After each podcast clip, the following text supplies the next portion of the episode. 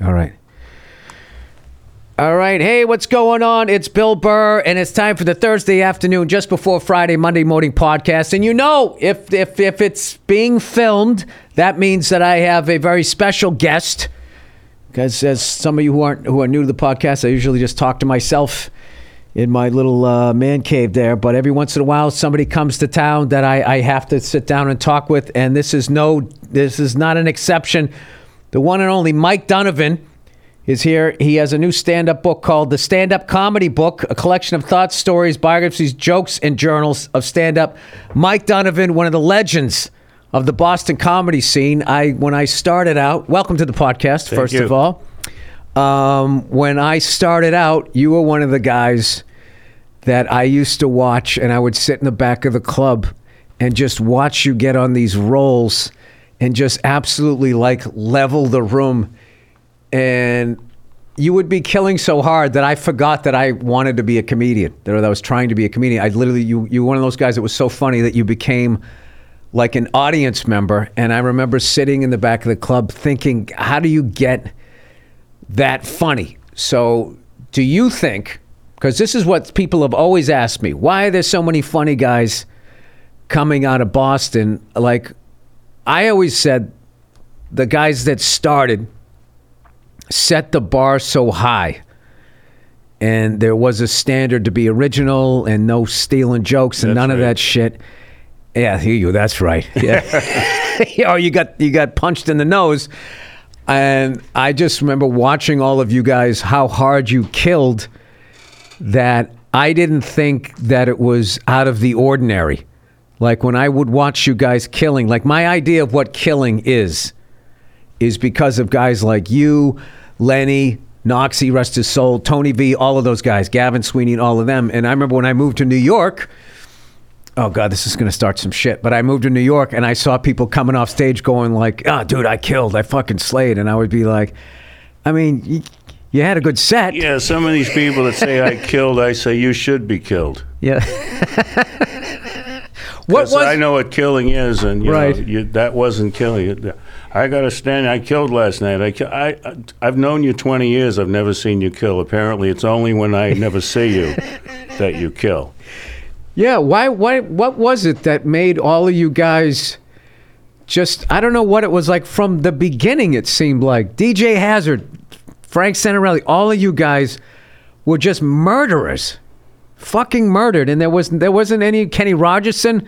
I'm trying to think of anybody. You don't got to name a name in Right. there that would kind of just you know hit a single to right and wait for somebody. Everybody was just kind of swinging for the fences. Yeah, the Northeast, uh, it's cold, and I don't mean the weather. You know, if you stumble on the sidewalk, it doesn't matter who's walking by. It could be a 90 year old nut. Right? People laugh at you. It's a mean thing. You think? a little bit, yeah. Yeah, I don't. I, I don't know. I, I something that uh, I'm I'm very thankful that I started out and uh, I got to see you guys doing your thing. So how did you? I never even. I remember when I used to open for you. You were real quiet, so I get really intimidated, and you'd say, "Hey, listen, pal." Keep it to like three or five fucks. No, no more. Well, let me that." tell you that story. Here's how that worked. I love that it wasn't three or four. It'd be like three to five fucks. Right, right. Well, first, uh, Michelle Polito at the Kowloon told me one night, watch this new guy, because she trusts me. I'll always be honest with her. She said, What do you think of this new guy? Just let me know what you think of this new guy, Bill Burr. And I watched you at the Kowloon, and I was watching, and you did this one bit that really uh, got to me in a good way. It was about clouds. You were saying, Jesus. who is the first pilot that saw a cloud and said, let's fly through this? And Oh, he had the balls to go through it. Yeah, and the other guy's saying, no, no, no, it's, it's going to destroy the plane. I thought, that is brilliant. You know, that is just brilliant. And that won me over. And so then the next day, a lot of people used to call me up and say, hey, uh, can you recommend me to some bookers? I said, well, you know, it should be something that I decide to do. It shouldn't be something you're leaning on me to do. So, Right. So I called uh, without you knowing. Now, did you it. have a problem saying that to people? Yes. I wouldn't did? say it. I'd sort of lie to, yeah, I'll see what I can do. I'll get right on that. Yeah, I'll get right on that. You know, it's because if you're asking me, chances are, obviously the answer is no. Otherwise, I would have done it by now. I know. And Louis C.K. was another guy. He didn't ask me. I saw him and I said, I like this kid. And I, I called a couple of bookers and I got him into a couple of clubs. You might not remember it. You might not remember it. But I called uh, Pretty Polly, uh, Denise Kirk. That was one of the big phone calls I ever got. I remember when they called me. Pretty Polly used to book uh, college gigs, and they were like, "Hey, Bill, this is so and so from Pretty Polly. Mike Donovan gave you a shout out." And they go, "Do you know who we are?" I said, "Yeah, I know you are." I go, "You guys, you guys yeah, booked the week- colleges." And it happened fast. A week later, she's, oh, it just so happens I got something coming up at Dartmouth. So we took the ride to Dartmouth. It was three and a half hours. It's a lot longer than we're going to be here on this podcast. It's three and fif- three fifteen each way, Uh-huh. and we got there and it was uh, three degrees and windy. It was one of the coldest nights ever. We had to park four blocks away, but you know you did a great job, and it was all uphill. For, but let me just tell you one thing. I was I was watching one of your specials last night. You were talking about how you were checking out the new music because you figure, well, I'm going to play this club, so I'm, so I'm thinking I'm going to do Bill Burr's podcast. Should I watch his specials? Because I'm I live under a rock. I'm a bookworm. I'm writing history books all the time. That is my life, is history books, Right. and writing them and try, and self-publishing them. And I didn't know. I knew that you would become big, but I didn't know what you would become. And I'm thinking to myself, what if I don't like what I see? What if I watch this special and he's some nasty prick, some uh, right wing asshole or some left wing asshole? Or, or maybe he's mean spirited or maybe he's become hacky. I don't know. I don't know. I know that I so like. you think politically I'm in the middle? yes. Thank God, because that's what I try to do. Because I don't want to. I don't want to. I don't have the answers. I don't want to piss anybody else. So I just sort of trash both sides. I got to be honest with you. Liberals are more fun to trash because they're not used to it. We're Right. conservatives. They're like, eh, fuck you. You guys always shit on the. No, what- when you came into Nick's, I, I had the night before you came into Nick's. I didn't know you were coming to town, and uh, I had a dream that you were in my kitchen talking to me, and you handed me your address. I w- and it was a long dream. I thought, that is bizarre. I haven't really thought about Bill that much lately. I know he's big. I haven't talked to him in ages. And then the next day, I get a phone call from Nick saying, "Do you mind if Bill Burr comes in and does a guest set?" And without hesitating, I said, "Yeah, I think I do mind. He's going to destroy the place." And then they're going to boo me off the fucking stage. Never and then, would happen. And, and then I said, uh, and then Ryan said, uh, Ryan Cott said, uh, "Don't worry about it. It's going to be fine." I said, "All right." I just, it was just an initial reaction, you know. And, and then you came in and, and I watched your set. You didn't hurt my set at all, because you know. I couldn't. You're Mike Donovan. Well, well, you're you're a mod. I was also nervous, dude. I went right back. This was last summer when I was getting I was getting ready to do the, that gig that I had in, in, in Boston. So I wanted to do a, a little set to, to warm up, and I I, I went right back to being little Billy Burr opening for you and, and like Drake. Dude, no, I was serious. No way. dude. You got like you know. You got that face, dude, where you're just sitting there, you like that poker face, like I don't know what you're thinking. And I'm just going like, keep it to three to five fucks. Don't piss off. Don't piss off Mike Donovan. Mike Clark won't get me a giggles anymore. I went right back to that. And I got to tell you, when I got off stage and you said, man, really funny stuff, like I can't even tell you what a lift that gave me because I hold all of you guys where you should be. Like the, like, you guys built the scene that gave me a career. So when But you, I was when- watching you, and I was watching you. You have a wonderful rhythm, and I was watching that. Uh, but I was noticing uh, that you were even-handed, and that's a Lenny Bruce quality. And before we finish the show, I want to do a Lenny Bruce impression, if we can. okay. Uh, but I was wa- you were even-handed, and there isn't a lot of that out there. There is there, there's a lot of people that don't do any political leanings. There's a- they're just hacks or whatever, or they just do their thing, and it, and it doesn't touch on politics. But you can name a hundred right-wing redneck comedians and a hundred left-wing liberal comedians. I'd say a thousand left wing. but they, they don't they don't have a, a, a moderate bone in their body and they, they never know how to say uh, well i changed my mind on that. I'm back and forth on that. Or i'm not sure about that. Or i Right. don't know enough about that.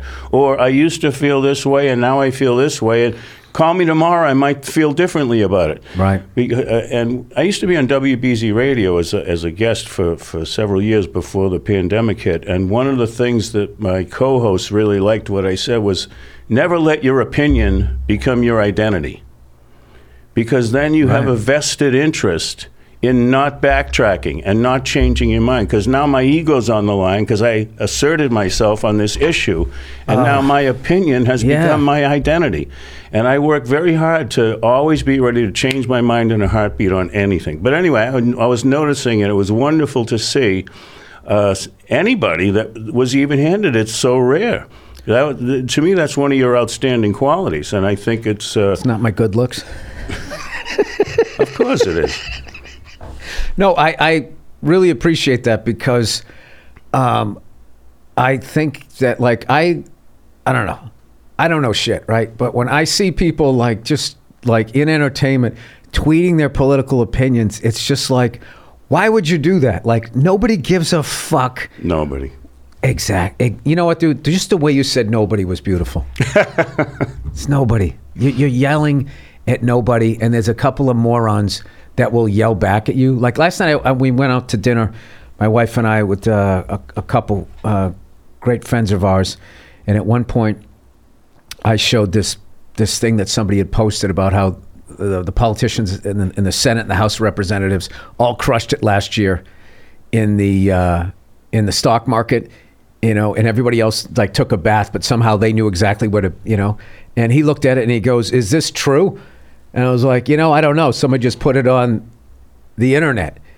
And he goes, "Cause you know, I don't know if that's true." And I started to argue with him. Then I just stopped. I go, "Like, why don't I just just fucking agree with you that maybe it's not true? Because Right, I'm not going to off. change yours, and let's just enjoy dinner." And we both just started laughing because at the end of the day, like, if you get sucked into that thing where like I think this way and you don't, and I'm going to convince you to think the way I think, like, what the fuck do I know? So. But back to that point is that the person talking like you're describing is never going to backtrack and say, you know, I've changed my mind about that.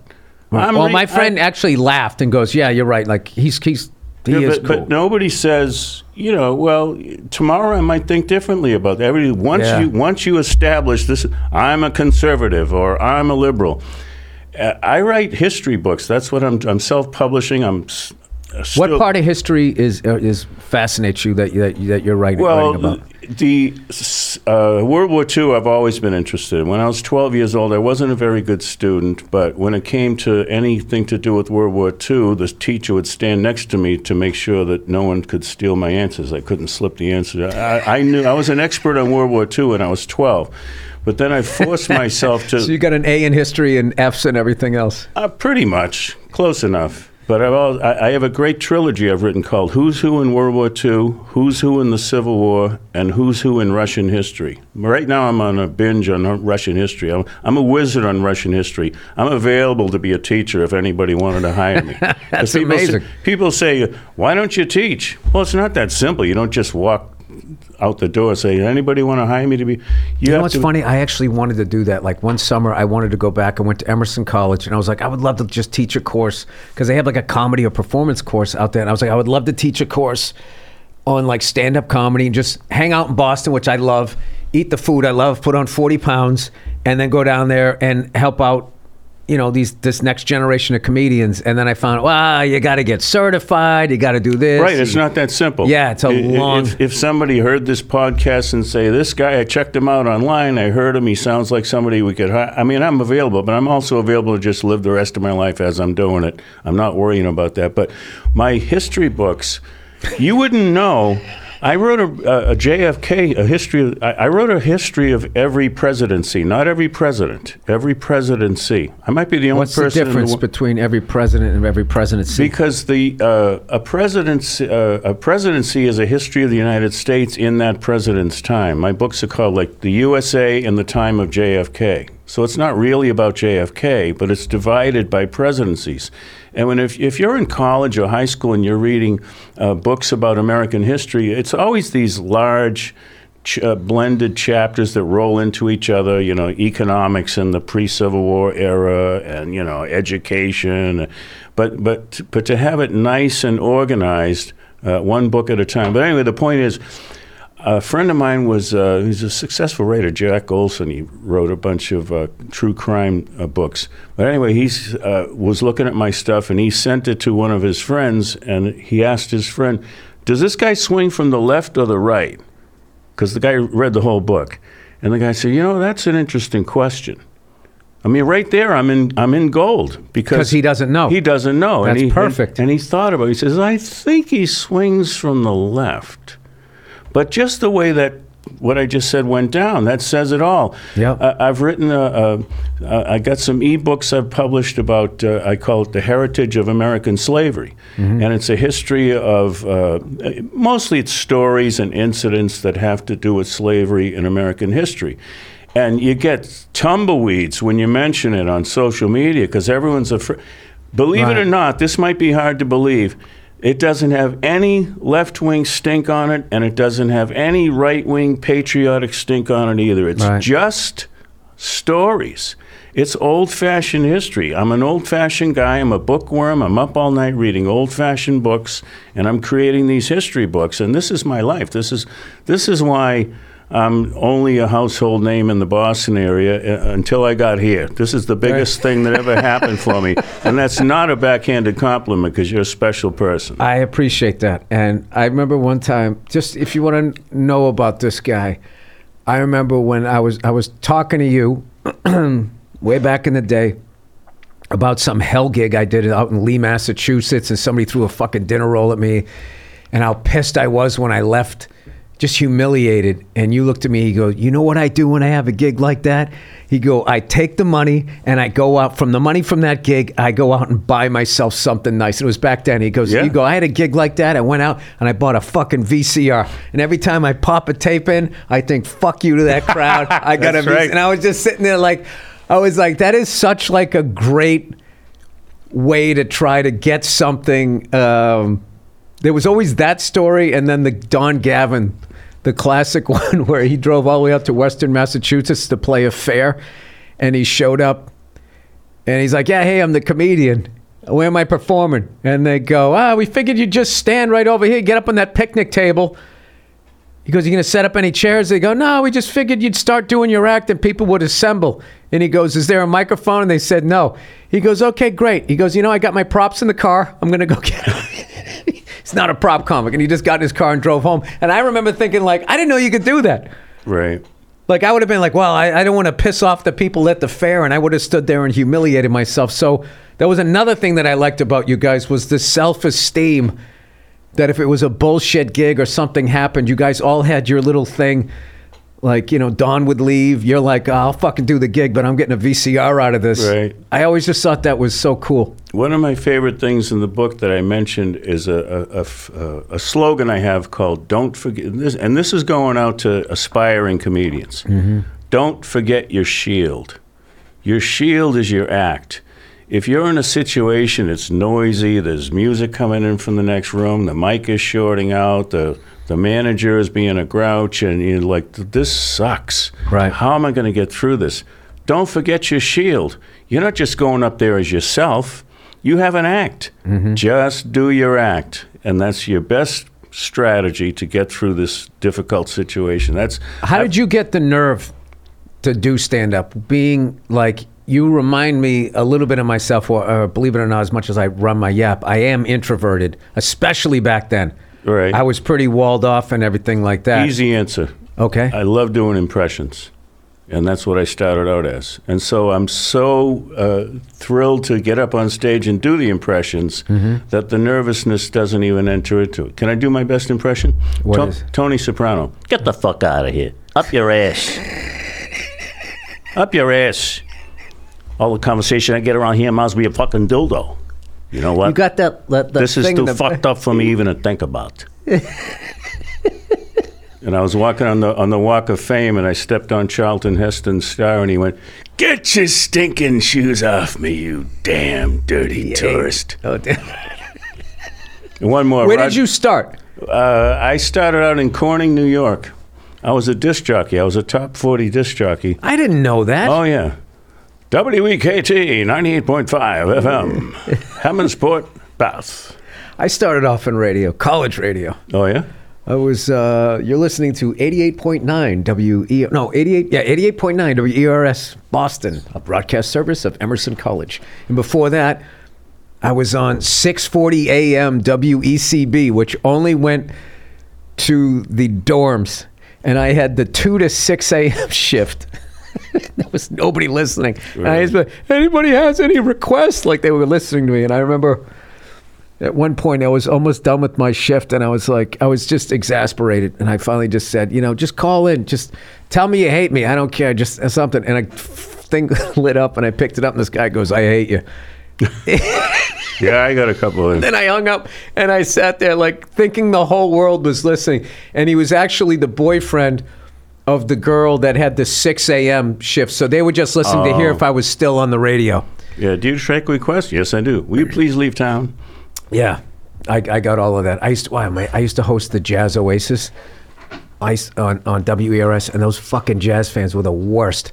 They, you'd ask for a request, they wouldn't request anything, and then I would play something, and then some old dude would call up, "Man, this isn't jazz. Who the fuck?" do this?" it's just like, "Well, give me your request." I shouldn't have to, and then they would hang up on me, and I would be sitting there like, "It was Charles Mingus."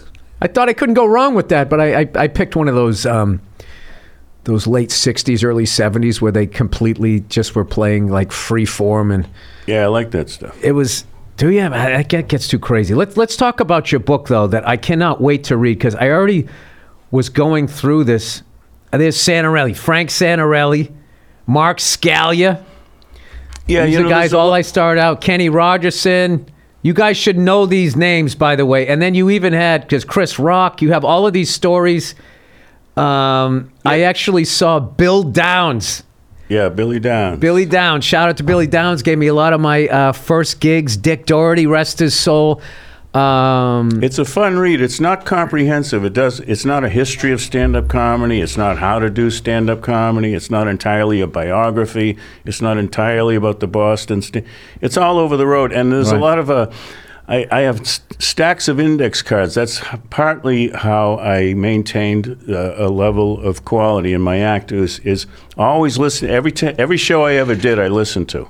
You And I- did? every show I ever did. Not in the last ten years, but up while I was you know coming up. Every show I listened to, and I'd stop and take notes and write them down on index cards, you know.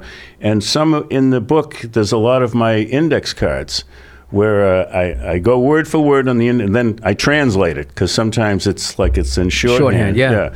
And so it's like notes from uh, shows. Like for example, uh, I uh, I'll have a, I'll find an index card 98 on 89. That means it's 1998, and I'm listening to a show from 1989, and I'm making notes, and I'm going, you didn't have to snap at that crowd.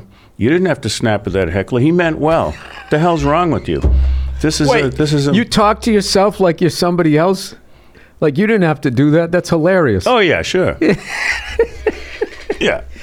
Wait, so in 1998, you went back and oh, listened Oh, I have to a piles sh- of tapes, and you. I always gain things from old shows. Like, hey, that's a a, a breadcrumb that fell off the table. Oh yeah, yeah. A- And also, if, if you have a joke that you did in 1989 and you're listening to it now on a, on a very old tape, you go, if I brought that joke back now, word for word, didn't change a thing, I would do it three times better because of my experience. I would pay to listen to t- tapes of stand up, like real stand up, not the shit that I saw on TV where everyone's doing their, you know, their TV set, just to hear, you know, just as, as a fan of stand up. Like, how, how many hours? You must have like, Oh, it's endless, and the and laughs are beautiful. And Lenny Bruce said this about you: you can't fake a laugh. Lenny Bruce said, "I- if you tried to fake a laugh, they'd lock you up into a lunatic asylum. And I or people I- notice, and you I- notice I when thought- it's a I fake thought- laugh. But I thought about that, and I and ever since then, this is I went on a Lenny Bruce binge in the mid '80s. I was going to the libraries before the internet. I'm, I'm printing out stuff from the New York Times, Mm-hmm. and ever since that day, I've been watching actors, and I've never seen an actor recreate a real laugh. Never, not even one. And every time I watch a movie or a TV show and an actor has to laugh, I'm like, this is painful. It's so fake. It's a laugh has a perfect rhythm, like the pistons of an engine. And whenever an actor is doing it, it's not even. It's uneven. It's the toughest thing. Uh, actor once told me, you know, anger is the easiest thing to do in the world as an actor. Oh, that's Ang- my act. Anger is not exactly. Not exactly. All right, let me swing around to another point I was starting on earlier. Which I was out- Can, can we talk about the laughs though? I'll right. tell you a laugh that's a legit laugh. yeah. that I feel like the actor was improving, so the other guy was laughing. Was it was Harvey Keitel and rest his soul, one of my favorite actors, Chris Penn, um, and they were sitting in the car, and he was telling this story uh, about you know, some Mexican guy, blah, blah, blah, blah, blah. And you could tell he was improv, and everyone in the car, Buscemi, you could see they were really laughing. And what I loved about Chris Penn, he, he's just, you could just see like this guy knows how to tell a story. Like he's just like, you know, like an oak tree, like rooted in the ground, and you're just like drawn in. There's been a couple of those. Another Harvey Keitel one is if you watch um, uh, Thelma and Louise. Um, I always forget the guy's name. The guy who plays Daryl in that uh, when he's like, "What? Wait, what?" Like Harvey Keitel is just laughing, like he can't control himself. Um, right. so- if the person has a quirky laugh that comes out easily, Yeah. they can they can do it in a movie. But it's But I know- I know what I you're say, saying. Okay, now he, he says something, fu- and they also they always laugh too soon. Drives me out of my mind. It- you haven't even heard the entire punchline, but you know as an actor you you're supposed to laugh, and they laugh before. That might be the editor, though. It might not be the comedian because they condense it. Because I'll tell you what blow. What, uh, No, but I mean in real time, I see it all the time. Oh, they okay. they just laugh too soon. But let me finish. I was worried about not liking you because no, seriously. but I knew I dug you initially, you know, but I didn't know what you would become. See, I live under a rock. I'm always I'm, I'm reading history books all day. I live under a rock too. Believe it or But not. I don't know who's famous. Uh, I, most of the comedians today, I don't know who they are. Actors, most of the. Uh, uh, but as far as comedians go, amongst all the greats, there's uh, only 25% of them that I like. You know, most of them I don't like. It seems most of the comedians love all the other comedians, and, and I don't. I, I'm easily pissed off by stuff that I think is hacky or Right. vicious or mean. Uh, it- it be- there's an intangible to a, uh, there's like a spirituality to a person's act. Is this person just trying to be funny? Is it mean spirited? And everyone was talking about you saying, oh, yeah, he's angry. He's angry. He's- got this fuck you attitude. He reminds me a little bit of you, Mike. He's got this fuck you attitude. So I wasn't sure what I was going to find. And, Right. and so I watched you and I was I was moved because you are not just angry, you're nice. You you are everybody's friend. There's something intangible about you where you're mean and nasty, but you're also kind and and you, you're reaching out in a I'm more re- defensive than angry, but people just hear no, me yelling. there's something really nice about you. I, Oh, I appreciate that. I'm not good at taking compliments, but I- I your- appreciate your that. stand up. Uh, it's very rare to be edgy and nice at the same time. I'm not sure I have ever pulled that off. I'm a little edgy. I'm not sure if Well, I will tell you that I don't want anybody leaving not having a good time. Sometimes, if you just bring up a topic, like there's no way to please people. Like I did this thing for Netflix, uh, yeah, Friends Who Kill, and I went up there and I was just doing like topical stuff because I was like, well, this stuff isn't going to live long enough for my next special, so I'll do some of this stuff and I did something about some kid that shot a gun or whatever, and like the level of, you know, he shot a, you know, killed two people or whatever, and the level of people saying how unfunny I was, I was like, No.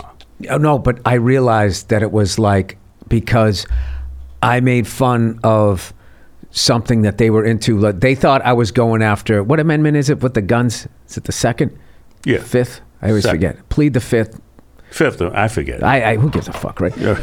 Um, the the Second Amendment, and it's just like I don't give a shit. I like guns. I don't care if you have a gun, but this particular guy was an idiot. So I was making fun of him, and then you get to those people who just can't. You know, they're so. mm, That they were like, that was quite possibly the most unfunny six minutes of my life. And that's when I started to realize, like, of your life, you're old enough to remember 9 11. 9 11 was more enjoyable than my six minutes on this fucking jerk off with a gun. All right.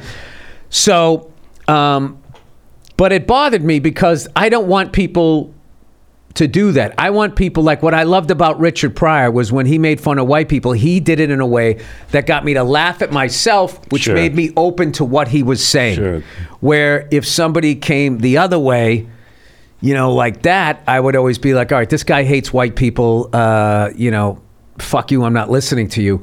So I, I try to do it like um, Do you remember there was there was a period of time in stand up where walking the crowd was like this badge of honor? Right. And I used I never understood that. I was like, well, once they leave, the fun's over. Right. Like the game is to annoy them, but still keep them on the Right. hook It so once in a stay. blue moon, Ray Garvey, who used to book in Atlantic City, he said, any comic that doesn't walk a table now and then isn't a real comic as far as I'm concerned, which is a great statement, but it's essential that the phrase now and then is in there. You don't want to consistently walk people. But once in a blue moon, somebody should uh, go, ah, I'm so, well, I never. Right. You know. But that's another thing too. It's like, what's wrong with just being silly? Oh, of course. I've really come into this new period of enjoying. I've always loved silly, but like I find that if you add silliness to a really serious topic, it's it's like magic. Yeah. Like it, you're just being like domestic violence. The other night I was talking about it, and I was just being over the top, silly and sexist, but it was so fucking silly that everybody could laugh Yeah, and about it breaks the tension. Like my newest joke, I might never do it, is uh, I'm not going to mass anymore. I'm sick of all these mass shooting. I'm, I'm afraid. I don't know if that one would work. It might not. I feel like people get the mass shooting thing is. Uh, It depends on the crowd. If, if you're working a, a, a, a, a rough crowd, they don't care. And Boston's pretty Right. loose, You know. well, so uh, this is you know what I like about this book already is you're telling me that I can kind of basically just even if I like if, with my ADD I could just jump yeah, it's, around. it's totally browsable. There's no essential grand motive to it, and you know, there's no grand theme. It's just comedy, collection of biographies. Like my, I call it the Michaelopedia of stand-up comedy. But there's a ton of people that aren't in there. It's just, I just, I enjoy writing. what what year did you start? I my first show was in 1975 at Wet Goods in Corning, New York. I did an hour and 20 minutes. 1975. Yeah, but uh, What was the scene like back then? Uh, there was no scene. There was there was uh, Catch a Rising Star in New York, and I went down there to try to do it down there. So you went on that that fame. That's like the famous one, and then everybody would hang out at the Green Kitchen or something like that on the East Side. I always heard about that place. I don't remember that one. But the guy that was the coolest guy in the world to all the comedians was Richard Belzer. He, Oh, is that he right? was the king of comedy as far as we were all concerned. He hosted open mics at the Catch a Rising Star, and he'd be on stage four hours. Uh, uh, he brought me up on stage, and he stood there uh, working the crowd while I was standing next to him. Like he hadn't even mentioned my name yet. But if it was anyone else, I would have been insulted. I didn't care. I'm standing next to Richard Belzer. He was I the king. He was the king of comedy. I remember it's like 30 years ago when he booked that procedural show that he he has like the record for being on TV like the longest time in a row or something like that, longest years in a row. I remember him standing there going, "Yeah, they're offering me this thing. You guys think I should do it?" He was joking around. Obviously, he was going to do it. So I always feel cool, like I was, like um, I saw him right before he got that that what the f- what show is that? I never all I The what is- Law and Order. Oh, it is. He's on one of the Law and Orders, right? Um, and then uh, I remember seeing what was it, Jimmy Fallon. Uh, we were at the Tempe Improv, and it was right when he got the Tonight Show, and he was doing stand up, you know, to get ready to do like monologues and stuff like that. And I remember t- talking to him as he was like trying to get his head around the fact that he was the uh, the new host of the Tonight Show. I like that's one of my favorite things about being in this business is to be there right before you see you know a friend of yours or someone you admire sure. blow up like that. And um, Yeah, I used to hang out with Stephen Wright when he was working in uh, at the in Cambridge, and just just to see what happened to him was wonderful. Uh, for the most part, the best people do get the best breaks. I think you know. But- Yeah. but, it's not an accident. They happen to be the best people. Occasionally, there's a dick that goes far, but most of the people that go far are nice, and that's part of why they went far. Right. But I, I, what I like about you and Stephen Wright is I relate to you guys in that, despite what you do for a living, you like your alone time.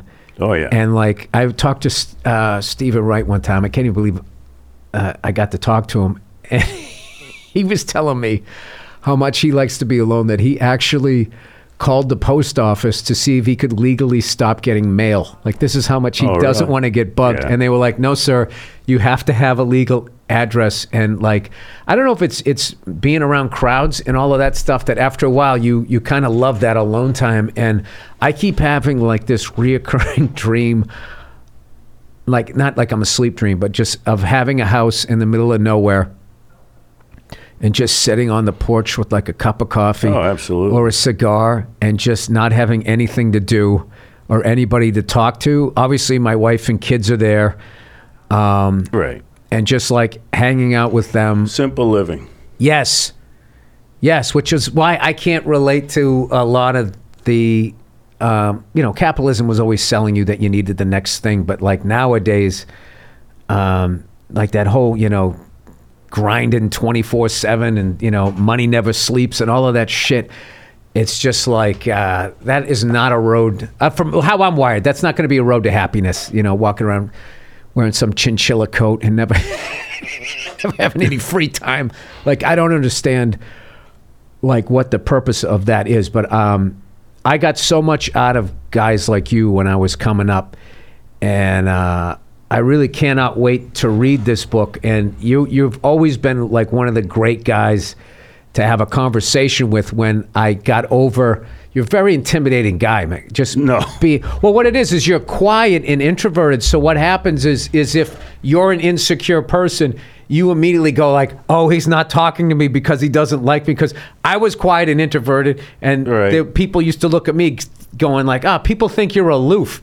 And that was the funniest thing to me. It's like because you don't talk to. When I first came in, I was really shy, especially in New York. I was just I was scared, and um, you know, I remember saying, "Oh, people think you're aloof," and it's just like if they realized that when I was sitting over the corner not talking to them because I was questioning everything I right, did right.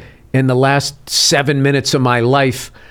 Um, it was something I had to learn. Is I'll like, tell you how quiet. I've never told this story. I did a show in Pennsylvania.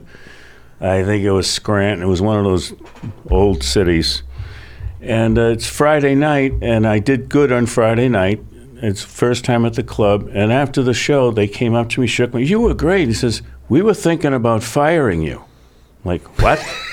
Says, We were talking to the management down in New York City, and we thought you were so quiet that you couldn't possibly. They weren't joking. Yeah. They were discussing it at two o'clock in the afternoon whether to have me replaced, just based on the fact that I was uh, that quiet, sitting in the corner reading a history book. oh my god. Like, and and I didn't say anything, but inside I was thinking, "You fucking assholes!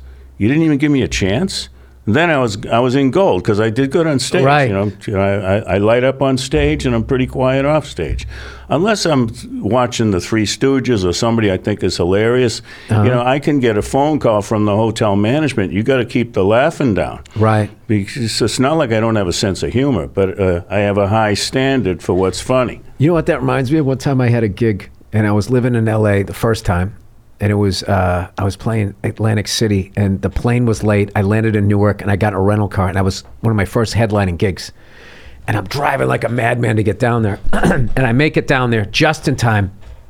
And I come walking in. I say to the guy, "Hey, you know, hey, so and so, uh, Bill Burr, I'm the headliner." And he goes, "Oh," he's like, "You look nervous." Yeah, right. And it's just like, and I just immediately just felt what little energy I had drained out of me. and I was just thinking, like, I have to work for this fucking cunt all weekend.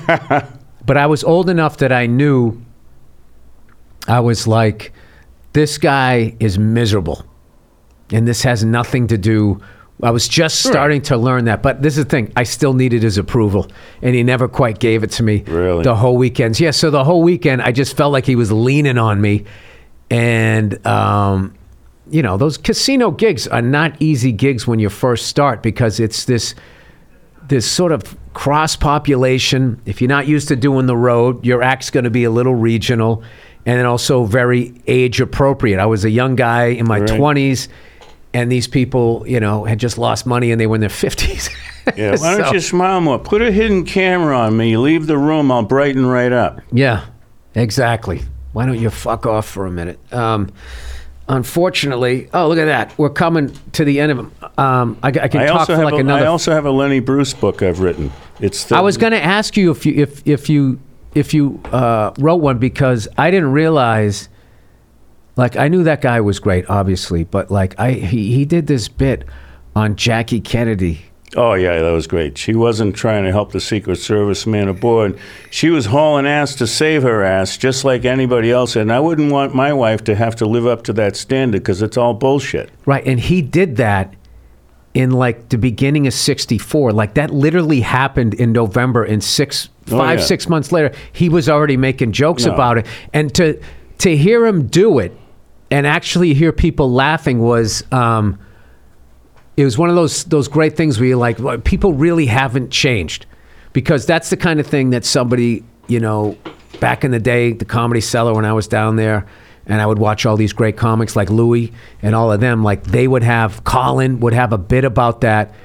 Like I'm, oh man, I remember Colin like the best. He had the best fucking 9/11 joke of how people were trying to be like, sort of like make it seem like they were almost in the towers and each example got more and more ridiculous like somehow they were like literally like they couldn't set their ego aside i'm totally butchering it but they they had to make nine even 9-11 had to be about them and he was doing that like on like september 20th or whatever like nine ten days after it happened and he was killing with it and um you know, there's there's a thing where you watch comedians from way back then. You know, take my wife, please, and you see that you just think it's all this. You didn't realize that, like, no, there was guys, you know, Lenny, Redd Foxx, and all these guys were just slinging it the same way people do it now. They you just could not get on TV saying stuff. There was no HBO, but like people were were joking about that stuff, and you had like no idea. His stuff on like. uh uh, uh, homosexuality and all of that, that stuff he did live at Carnegie Hall. Oh yeah, yeah. And I'm just sitting there tremendous. But going he like, had silly. He had to, but that's tremendously silly. But uh, the, the the the Dustin Hoffman movie and that awful book by Albert Goldman and a lot of these documentaries, they, they might be loving documentaries, and they're taking this heavyweight meaning to wh- what he was to society and everything. They forget about how silly he was. And I, at this back before, even before CDs, I had made this uh, cassette tape, the best of Lenny Bruce, uh, my homemade. Uh, like your mixtape Yeah, my of mix- Lenny Bruce.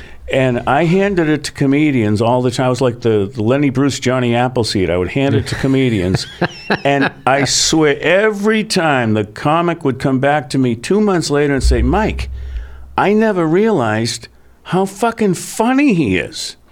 Yeah, he was amazing. Because people are so focused on the seriousness of his life story and how he defied society and redefined this and that. And there's a lot of truth to all of that. Mm-hmm. Uh, but he was also hilarious. And people don't realize just how fucking funny and his stuff stands up like like Oh, big the, time. The, the the Carnegie Hall he kind of screws around for like the first 10 minutes but right around 10 11 minutes when he goes into his act like I was listening and you you forget that it was I mean that was in the 50s or 60s that he did that I, I can't remember when he did it but I you know this is back when I, I had my uh, I had a CD player in my car and I popped it in and I was like, wow, like this guy's stuff was still contemporary. Woody Allen, comedian, was another one that was still like contemporary. And I think it's because those guys were like talking about life in like an honest way.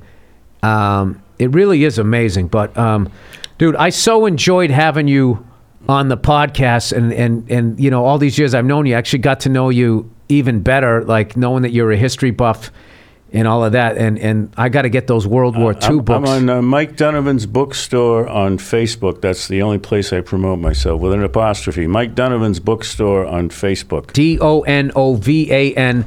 And the name of the book is The Stand Up Comedy Book. And It's a uh, good read. That's all it is. It's just a. It's for people who like to. If you don't like to read, don't buy the book. It, it's for readers. Seriously, It's a book. you know, it's not for people that just don't like to read and think I love stand-up comedy. I'll. Re-. Yeah, If you appreciate good writing, I'm a pretty good writer. I think you're an excellent writer, and I can't wait to uh, I can't wait to read this, Mike. It was an absolute honor Yeah, to I'm have you on the fan- podcast. It was an honor to o- you know open for you and learn from you. I'm a big fan of you now after watching you last time. When I get back to Boston, I'm going to watch all your specials because I just simply want to enjoy myself. well, can you just? I'm worried that you're going to watch the older ones and think I stink. I'll probably like them better. than the newer ones. All right. The, all right. Thank So you. great to see you. The stand-up comedy book, Mike Donovan. He also has uh, what is it? Uh, World War II. How do you? What do you? Uh, who's who in World War II, II? who's who, Civil War. Who's who in the Civil War, and who's who in Russian history. Russian history. They're, mean, they're all about 100,000 words long. They're fa- fairly big books. how many pages? Uh, 350, 400. They're big books. Well, I want to read the Russian history because I know they whacked that family and they finally found him. Right? They buried him, didn't they? Well, the best story about that is the, chil- the the girls. They kept shooting them, and they wouldn't die, and they didn't understand when they were. And they turned. It turned out they when they examined the body, they had all the family jewels hidden in their corsets. So these are the kind of That's stories. the best part of the book. Yeah, yeah. That's no, no. These sad. there's a lot of good stories in there about Russian history. yeah, I, I. You uh, will love that book. All right, the who's who of the of uh, Yeah, the, and the 12 font version is called Mike Donovan's uh, People of Russian History, but and the uh, the ebook is called Who's Who in Russian History. All right. Well, you are an absolutely amazing comedian and a fascinating guy to talk to. I can't wait to read this. and when I go from this, I'm going to Russian, and I'll, I'll, I'll pump all that on the podcast. Anytime you're out here, or anytime I'm back in Boston, if you want to come back on the podcast, Oh, I would love to. Yeah. Great to have your respect, sir. Uh, right back at you. Mike Donovan, everybody, thank you so much for uh, listening to the Thursday afternoon, just before Friday, Monday morning podcast. Uh, have a great weekend, you cunts.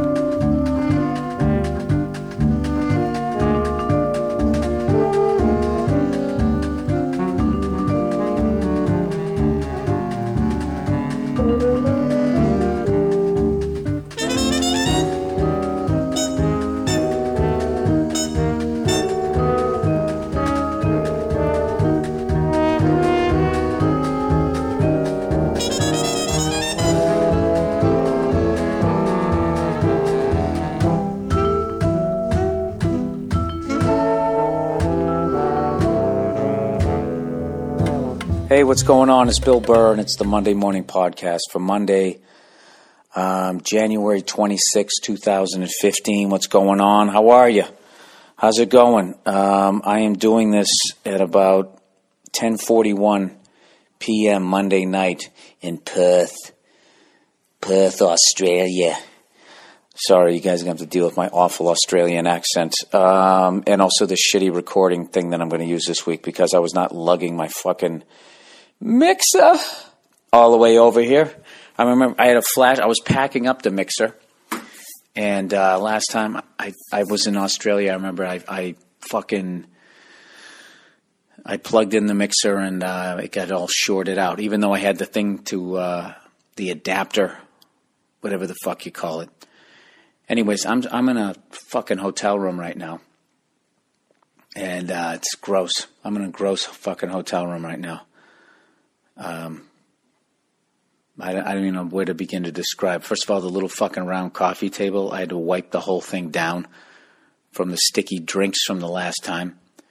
And uh, then the fucking the, the rug is just like I'm trying to find an area of the rug that isn't stained. Overrated, everybody. The Hyatt, the fucking Hyatt. I remember when I was a kid.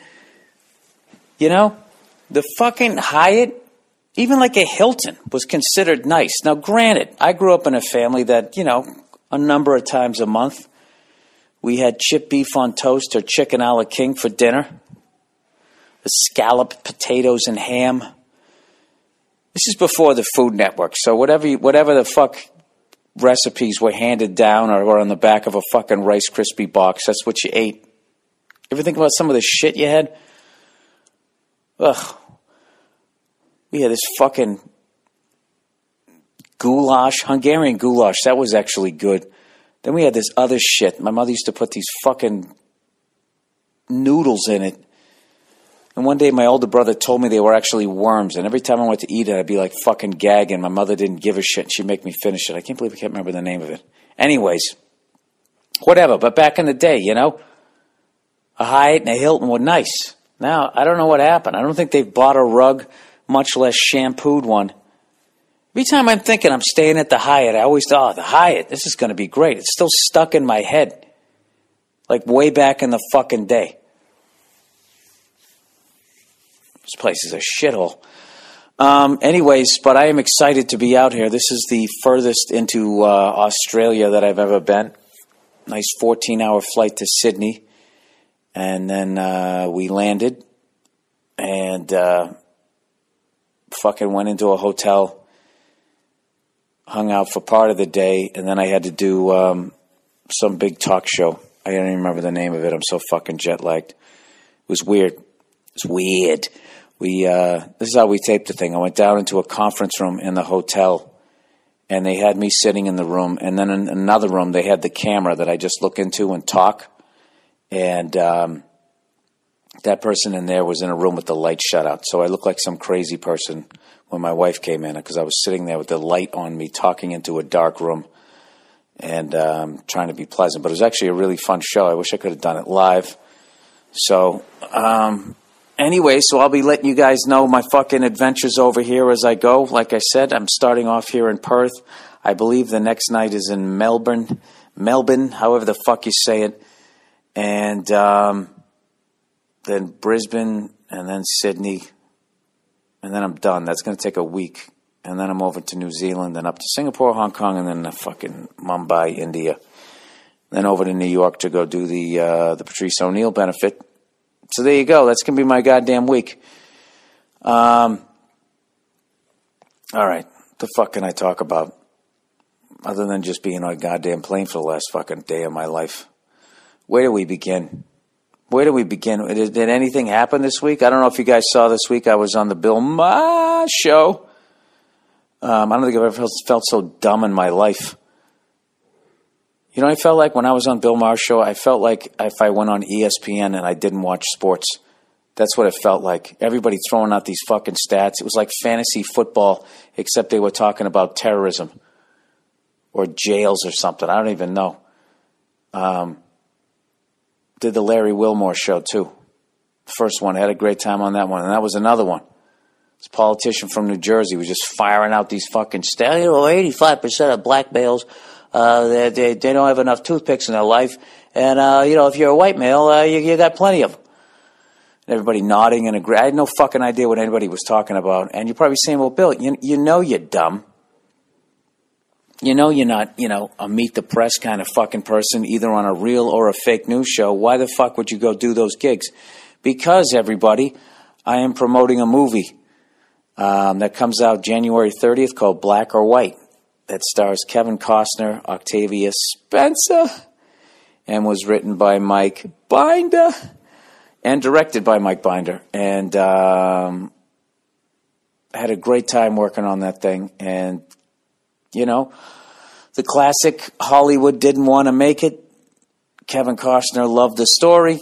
He's worked with Mike Binder before on a movie called Upside of Anger, and he's Costner said, "Fuck it, we're going to make this movie," and he ended up putting up his own money. So, um, if you have the time, and you have, you know, twenty or thirty close friends, if you could drag them out to the local Cineplex and uh, buy a ticket, watch it legally, and that type of thing, that would be awesome. I would really appreciate it. It's called Black or White. I actually play a lawyer. I play Kevin Costner's lawyer. Anthony Mackie's in it. I mean, come on. And soon to be star uh, Jillian Estell is in it. I mean, it's just, it's a veritable who's who, except for me. Somehow I snuck in there. Um, should I tell the story? Bill, how did you get the part in that movie? Uh, you know what? The Conan O'Brien show. I was on Conan running my yap, and Mike Binder had a friend who was watching it. Said, "Hey, you got to see this guy. This guy's funny." Binder watched it and said, "Hey, you know what? That's the guy. That's Rick Reynolds." And I didn't even have to audition for it. And I fucking went out to New Orleans when we shot it, and I had no idea what I was getting myself into as far as. Uh, I'm trying to think when I even read the fucking thing. When I even read the script. I think I read it as I was flying out there. You know? Because that's where I am in this business. If you say I have a movie, I say yes before you even tell me what it's about.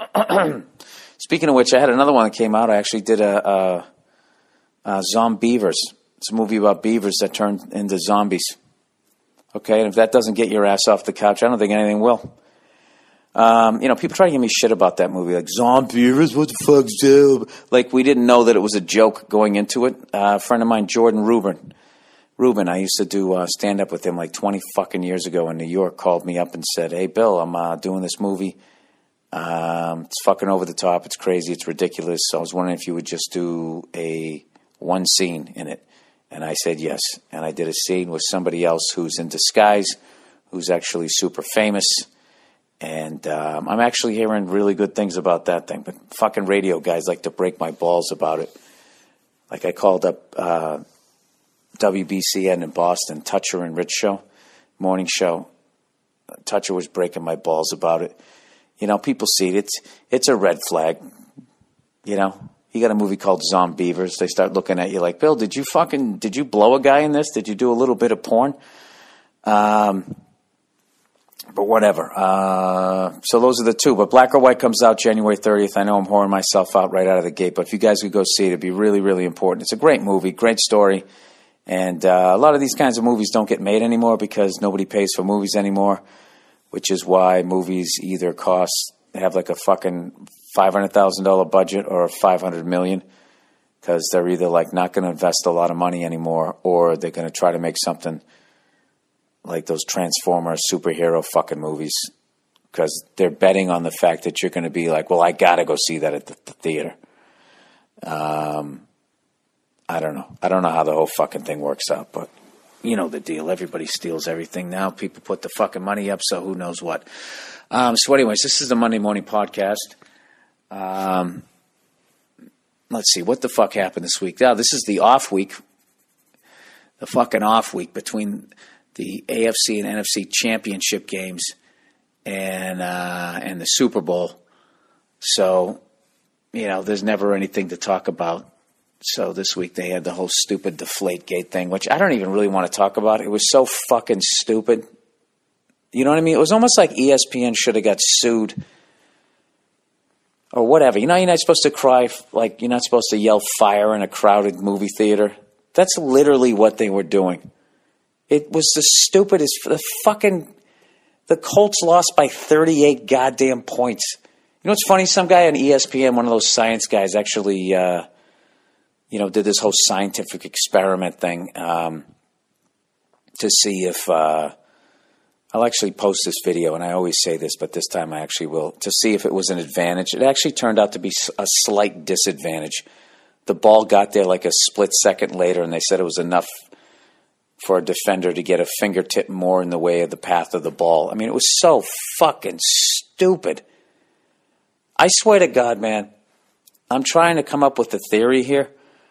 I just think, generally speaking, people are sick of the Patriots and they fucking hate Bill Belichick. And I know right now that you guys are going to roll your eyes and whatever. I understand that you're like, well, this guy's a fucking Patriots fan. I don't want to hear it. But well, just hear me out here.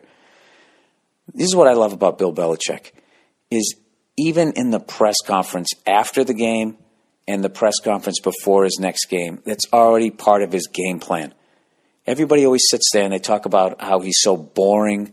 I listen to these fucking idiots on sports radio. They try to say that he's a joyless man because he just goes up there and they'd be like, uh, "Hey, you got you got Seattle coming up. You know, well, what what do you think about them? Yeah, you guys are favored. Do you think you can beat them?"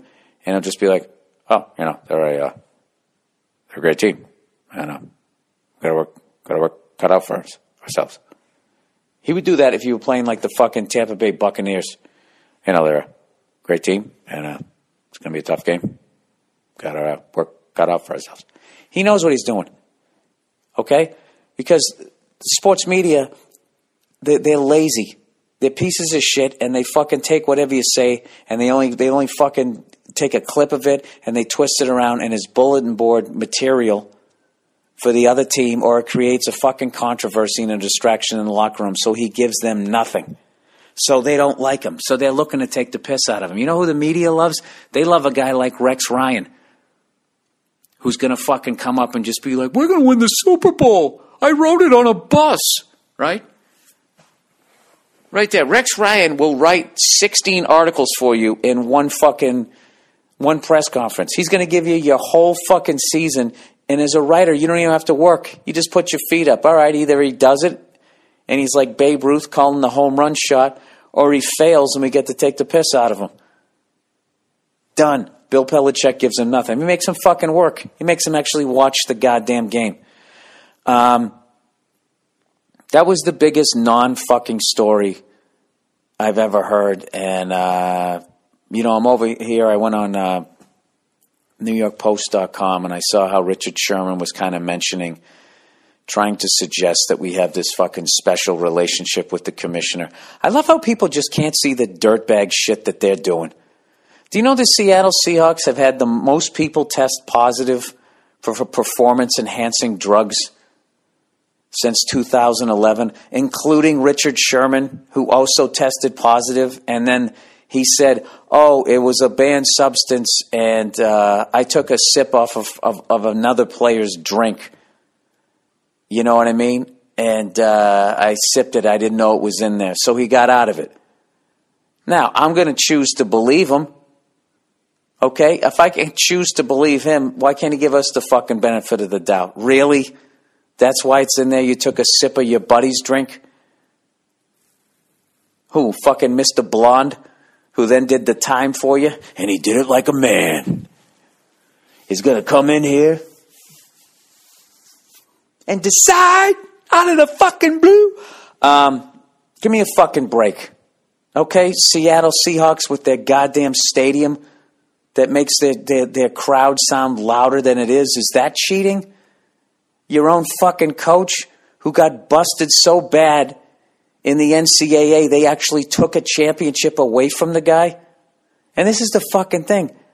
I'm not a Seahawks fan, and I don't give a fuck about any of that shit. I don't give a shit if Richard Sherman was hurt and he did a fucking cycle to get through it. I don't give a fuck. I think they ought to be able to do it. I said that on Bill Maher. Fucking NFL players ought to be able to take steroids and they ought to be able to smoke weed after the fucking game. They ought to be able to heal up their bodies and fucking, you know, smoke a little weed, take away some of the pain. And there's actually arguments out there that saying the medicinal purposes of the fucking drug could actually, you know, combat Alzheimer's. And there's new studies saying that. I don't know if it's fucking true, but I just think if if you're gonna like beat the shit out of your body, these fucking Adonises that with two fingers could throw me across the room in their 20s and in their 40s couldn't fucking beat me in a foot race, you know, across a fucking hotel lobby. I mean, I just feel like these guys, the damage that they do to their bodies, it shortens their lives and the quality of life that they're going to have when they are alive. Like, I really think that they ought to be able to, like, steroids are, it's almost like medicine. I don't know. That's just my feeling. And hey, you want to build a fucking stadium that makes your crowd louder than it is? That's not against the rules, but it's kind of a what the fuck, considering that Seattle was unbeatable at home and was pretty fucking human on the road for a couple of years now. I still don't even give a shit about that. And as far as that Pete Carroll breaking all those fucking rules to the point that they took away a Heisman Trophy and a national championship, you know, old sneaky Pete fucking sitting there telling Mark Sanchez, Sanchez that he was leaving college too soon, and then all of a sudden the NCAA's at the front door and he sneaks out the back door like a fucking rat and abandons all those goddamn kids that you know he told when they signed their scholarships that he wasn't fucking going anywhere. He saved his own ass and he ran out the back fucking door. And you know what? That's Division One college football. That's how it's fucking done. I don't give a fuck. I look at Pete Carroll like he just he got caught.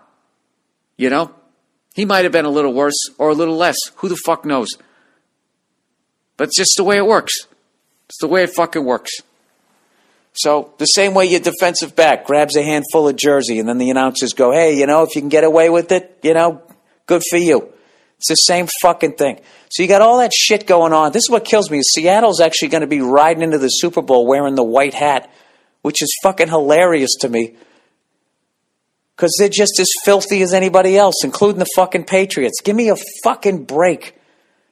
Do you realize these people who actually sit there and call the Patriots cheaters, do you realize that your entire fucking argument is based on Eric Mangini and fucking Jim Irsay? Okay? Not exactly the most upstanding citizens. I know I've talked about Jim Irsay before, but I'll talk about the guy again. That guy could not beat the fucking Patriots. His team could not beat the Patriots 10 years ago. We fucking manhandled his receivers during this game. He bitched about it. Peyton Manning bitched about it to the refs after the game. The refs were like, whatever, it was legal. The fucking Pro Bowl comes along. Peyton Manning is still bitching about it. After the Super Bowl, Irsay and they, they make a fucking tape and they send it to the league, and the league goes, the Patriots did nothing wrong. That is legal. Jim Irsay sat on the rules committee, and the very next year, the way the Patriots were covering the fucking Colts was now suddenly illegal. And after five yards, you couldn't touch him, and you just had to escort him down the field. And they had Peyton Manning in his prime. Well, guess what? The Colts beat the Patriots, and then they won a Super Bowl. Is that cheating? Is that gamesmanship? And as far as the Spygate thing goes, there was a league wide memo telling everybody to stop doing it. Okay? To stop having a fucking cameraman standing down there on the sidelines in front of all the fans. They told everybody to stop doing it. Eric Mangini fucking built his resume doing that shit. Oh, Jesus, somebody just rang the door. Am I going to get in trouble here? Whatever. So give me a fucking break. So the Patriots get caught, and then all of a sudden they question their entire fucking uh, legacy. Oh, and then meanwhile, we go off and win like fucking 13 games every goddamn year for the rest of the fucking time. And then people like, well, you didn't win a Super Bowl. And it's like, oh, yeah, that has nothing to do with our defense. That has to do with the fact that we weren't fucking filming people. Give me a goddamn break. Because I'll tell you this right now if just filming the other team got you a goddamn dynasty, every fucking team in the league would still be doing it. They'd be just doing it right up from the coach's box. There's no camera with a zoom on it. And if you think people aren't fucking doing that now, stealing goddamn signs, absolutely they are. Hang on a second, there's somebody here. Hold on, hold on, hold on, hold on. Hello? Oh, hey, room service? All right. Set it down right there. Why should I put the tray for you? sir? Uh, you just put it right there on the table. Right here, right here. This table, this table. Yeah, beautiful. Um, sorry about that. There you go. You like that? That was actual room service captured on a podcast. Um, so whatever. All you guys out there, all you Patriot haters, you can run all you fu- you guys can run your mouths all you want. I don't give a fuck. Okay, your team's doing shit too. Okay, I love how only we get questioned about that stuff. The Saints were taking out bounties on other players. Does anybody question their Super Bowl title? I don't. You know? Did you guys see Fran Tarkenton losing his mind? He's still talking about Super Bowl nine when he showed up and he talked to his lineman. Was it Stu Voigt? Is that was the guy's name? It's like a Hall of Famer. And he's looking over at the Steelers and he's looking at looking at the Vikings and he just goes, "How come they're so much bigger than we are?" It turns out later, like ninety percent of them were on roids, including Terry Bradshaw, who admitted that he was on roids. Does anybody question the fucking Super Steelers of the '70s? No. So go fuck yourself if you're going to be sitting here talking about goddamn balls that weighed like fucking half a fucking uh, whatever the fuck it was, that minute, unbelievable, deflate gate. And by the way, can we stop putting gate at the end of everything? That was funny in like the 1980s with the Iran Contra, and somebody called it Iran Gate. And ever since then, everything is gate. It's just like fucking hacks. Come up with a better goddamn joke. So there you go, everybody. All you fucking cunts who are on Twitter and you're trying to say that, uh, you know, the Patriots are a bunch of cheaters. I, I see through everything that you're saying. You're saying you're sick of losing to us. But get used to it because Tom Brady still has another three, four years left. Now, can we get on to talking about the Super Bowl? Which is arguably the greatest fucking matchup going. Oh, you know, I made a fucking great point about the Patriots Colts thing. Um, hang on. Another fucking stain on the goddamn table. Sorry, man. I gotta clean this fucking table. This goddamn. What's that? This is fucking gross. Fucking gross. Anyways, it's gonna be a great goddamn game. Um, I still Seattle should be favored, but every mouth breathing moron in Vegas is gonna see Brady and Belichick, so they put their money over there. So then Vegas has got to adjust the line to get money on both sides of the ball. It's the same old fucking story, but um, I actually like that this whole stupid uh, deflated footballs things came out. Um, I think that's going to work to our advantage. Um, Nah, maybe if we played this Sunday. I think by next Sunday it's going to be pretty much fucking over.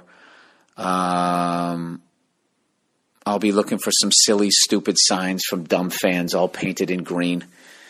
You know, the Seattle fans will have signs talking about the Patriots like they're cheaters, and uh, at no point will it dawn on them why they don't sound even remotely as loud in a different stadium. They'll blame it on the fact that half the place is filled with fucking Patriots fans. Well, do the math. You should at least be half as loud as you are in your stadium, which you're not going to be.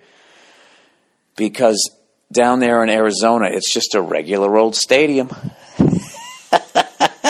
so, so there you go. That's my whole take on that type of thing. And uh, here's the deal: if we play the fucking Super Bowl and Seattle beats us, and they do some dumb shit like fucking deflate the ball a little bit, uh, you know, and we lose by 38, okay, give me a fucking break. I will sit there and be like, wow, the Seattle Seahawks just kicked our fucking ass. That's what I would say. But, you know, that's not how the fucking world works, is it? When you get fucking four 24 hour, um, 24 hour uh, sports channels. It was a fucking lead story on CNN. Give me a fucking break. So, anyways, what do, what do I think about the Super Bowl? I have no I, I mean, I think on paper, the fucking Seahawks win. I think defense wins championships, as they always say, and they have the better defense and a monster defense. Um, I love their defense. I think, uh, and I think it's way easier to, to shut down the Patriots' offense than it is to beat Seattle's defense. And I think our defense is, is good, but it's not as good as Seattle's. And when I look at it, I just feel like that's going to be the difference. Um, we're not good at stopping the run, and they have Marshawn Lynch. And uh, Russell Wilson is obviously looking pretty human after the last game, but I mean, maybe he just had a bad game. But uh, that guy's mobile as hell. And so we're obviously, gonna- as all teams, we're going to have to have one guy just sitting there babysitting him the entire fucking game. But uh, they don't have the greatest receivers. I don't know. But I still, you know, we can't get any pressure on the quarterback. I swear to God. So I, I don't know. Uh, I just think on paper we lose. But for some reason, I have a good feeling. For some reason, I, I think we're going to win. That's probably just me as a Patriots fan. But uh, this is really a Super Bowl I have no fucking idea. Um, I have no idea about. But I got this feeling that it's going to be a classic. I really hope it is. Um, I don't want to see a boring one, but here's the thing: I don't know if I'm even going to be able to see it live. I think I'll be live. We'll do it live. I think I'm actually be flying to New Zealand when the fucking game is on, and it's a five-hour flight. They better have some fucking TVs on there. Man, I screwed up booking this ta this fucking tour when I did. How the fuck did I know the Pats were going to be in the goddamn Super Bowl? Remember that when they lost to the fucking Chiefs? Now everybody's acting like they didn't fucking say that they were done. I was convinced they were done. I thought, uh, you know, I just felt like, it, you know, we just kept getting rid of veterans. Didn't want to pay their last contract, and we just were getting slowly weaker by the season. I totally bought into it, so I'm as surprised as anybody that were there. So that's it. I won't talk anymore about that shit. So, anyways, I'm over here in Australia, and uh, today, lo and behold, is uh, Australia Day. I don't know why. I don't know what it is. If it's their Independence Day, I don't know that. You know, I don't know a fucking thing about Australia. I know they have a very similar um, history to the United States in that, you know, they had some Englishmen come over here, right? And then there was people already here, so that was a problem. And they dealt with it in a way that uh, centuries later, you know, musicians and shit with guilt would write songs, didn't they? Out where the river broke, right? The time has come. You remember that guy? He said the time has come to say fair's fair, to pay the rent, to pay our, pay our share, and then in the end, he let's give it back. Wow, wow, wow. Give what back? The fucking land? And then what? You you going to displace fucking nine million people? How many fucking people in this country? It's over. You know? It's a terrible thing that happened. Just give them casinos like we did, and you get on with your lives. So, anyways, I have no idea what Australia Day is. Um, I could probably look it up here for you. If you want to, you, know, you already heard room service. You want to listen to me fucking type here? Anyways, it's they basically they celebrate Australia. I, I got to think that they could have come up with a better fucking name than Australia Day. Hey, it's USA Day. You know, it's not attached to anything. But whatever, I, I got to respect it. Everybody gets a day off, which is great. And on a Monday, which is even better, so you get a three day fucking weekend. And then everybody kind of boozes it up.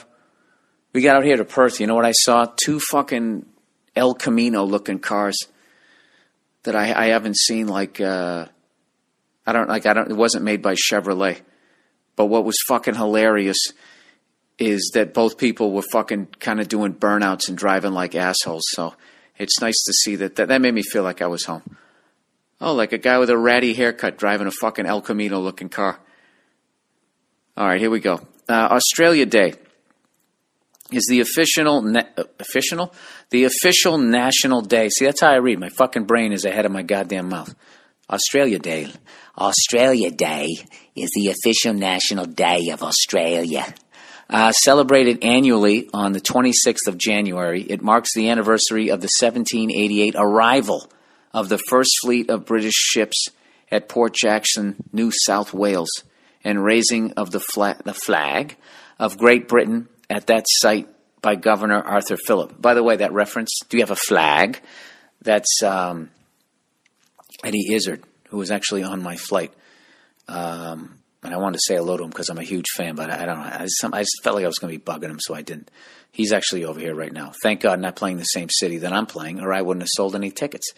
Um, in present day Australia, celebrations reflect the diverse society and landscape of the nation. Nice! Nice! See how they wiggled their way out of that? Because I was just saying the indigenous people here must not be thinking January 26th was the great fucking day in their history. So now they've kind of moved it around. Eh, it's kind of, uh, you know, the diverse society that we live in. You know, we live indoors and uh, you live outdoors in the uh, outback. Or maybe you sit around playing a fucking didgeridoo on the street corner in Sydney. Um, family events, reflections on Australian history. Reflections on Australian history. Hey, we probably shouldn't have killed all those people. Uh, officially, official community. I'm not. I'm not judging you guys, you Aussie people. Okay, we get the same fucking history and worse. Imagine if you did that and then you added slavery, and then uh, then you let a select group of people take over your food supply and turn it into poison. Right? And then everybody gets addicted, and then years later, you yell at the fat people on a show called The Biggest Loser. You know what? They finally came out with a fucking article talking about how dangerous that show is. Uh, me and Nia used to watch that all the time, and I used to sit there saying, "They're gonna fucking kill somebody. Somebody's gonna die. I don't work out this hard ever in my fucking life."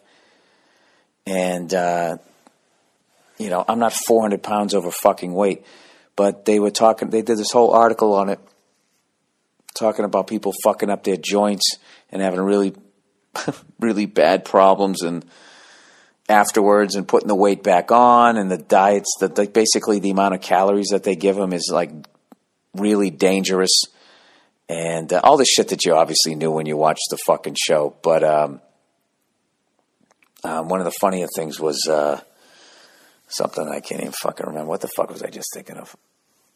Oh Jesus Christ. I mean this is the usual. Me out of my mind and I'm beyond fucking jet lagged.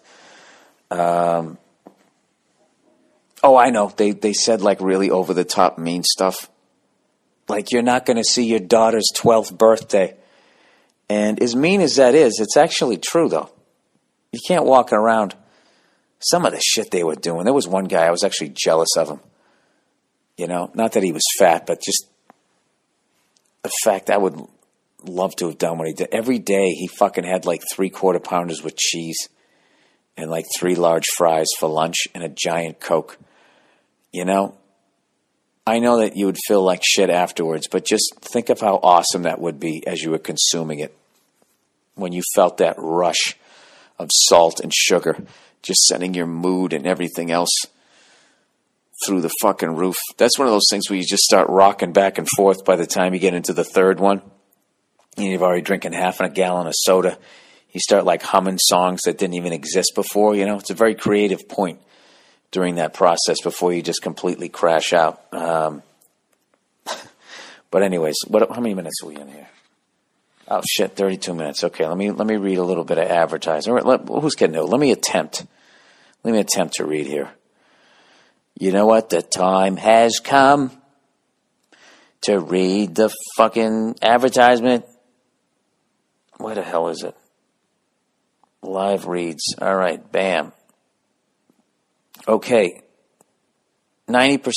Oh, MeUndies. Me undies. No more sweaty balls. But boop, boop, boop. Hey, you know what? I'm actually wearing a pair right now. And I gotta tell you, they even work down under. Down under my fucking balls there. I, I, I could be a personal trainer. I mean, I couldn't the way I'm shaped right now, but I mean, I, I could do that fucking job. I think. I don't know, it'd be a fun job, and then you would stay in shape because you know no one's going to go to a fat personal trainer. It'd be good, uh, good motivation. All right, Vegas.com. Unless you get some pussy. Did you see that that fucking dude in the kayak that tipped over? Help me! I don't know what to do. you got to see this thing.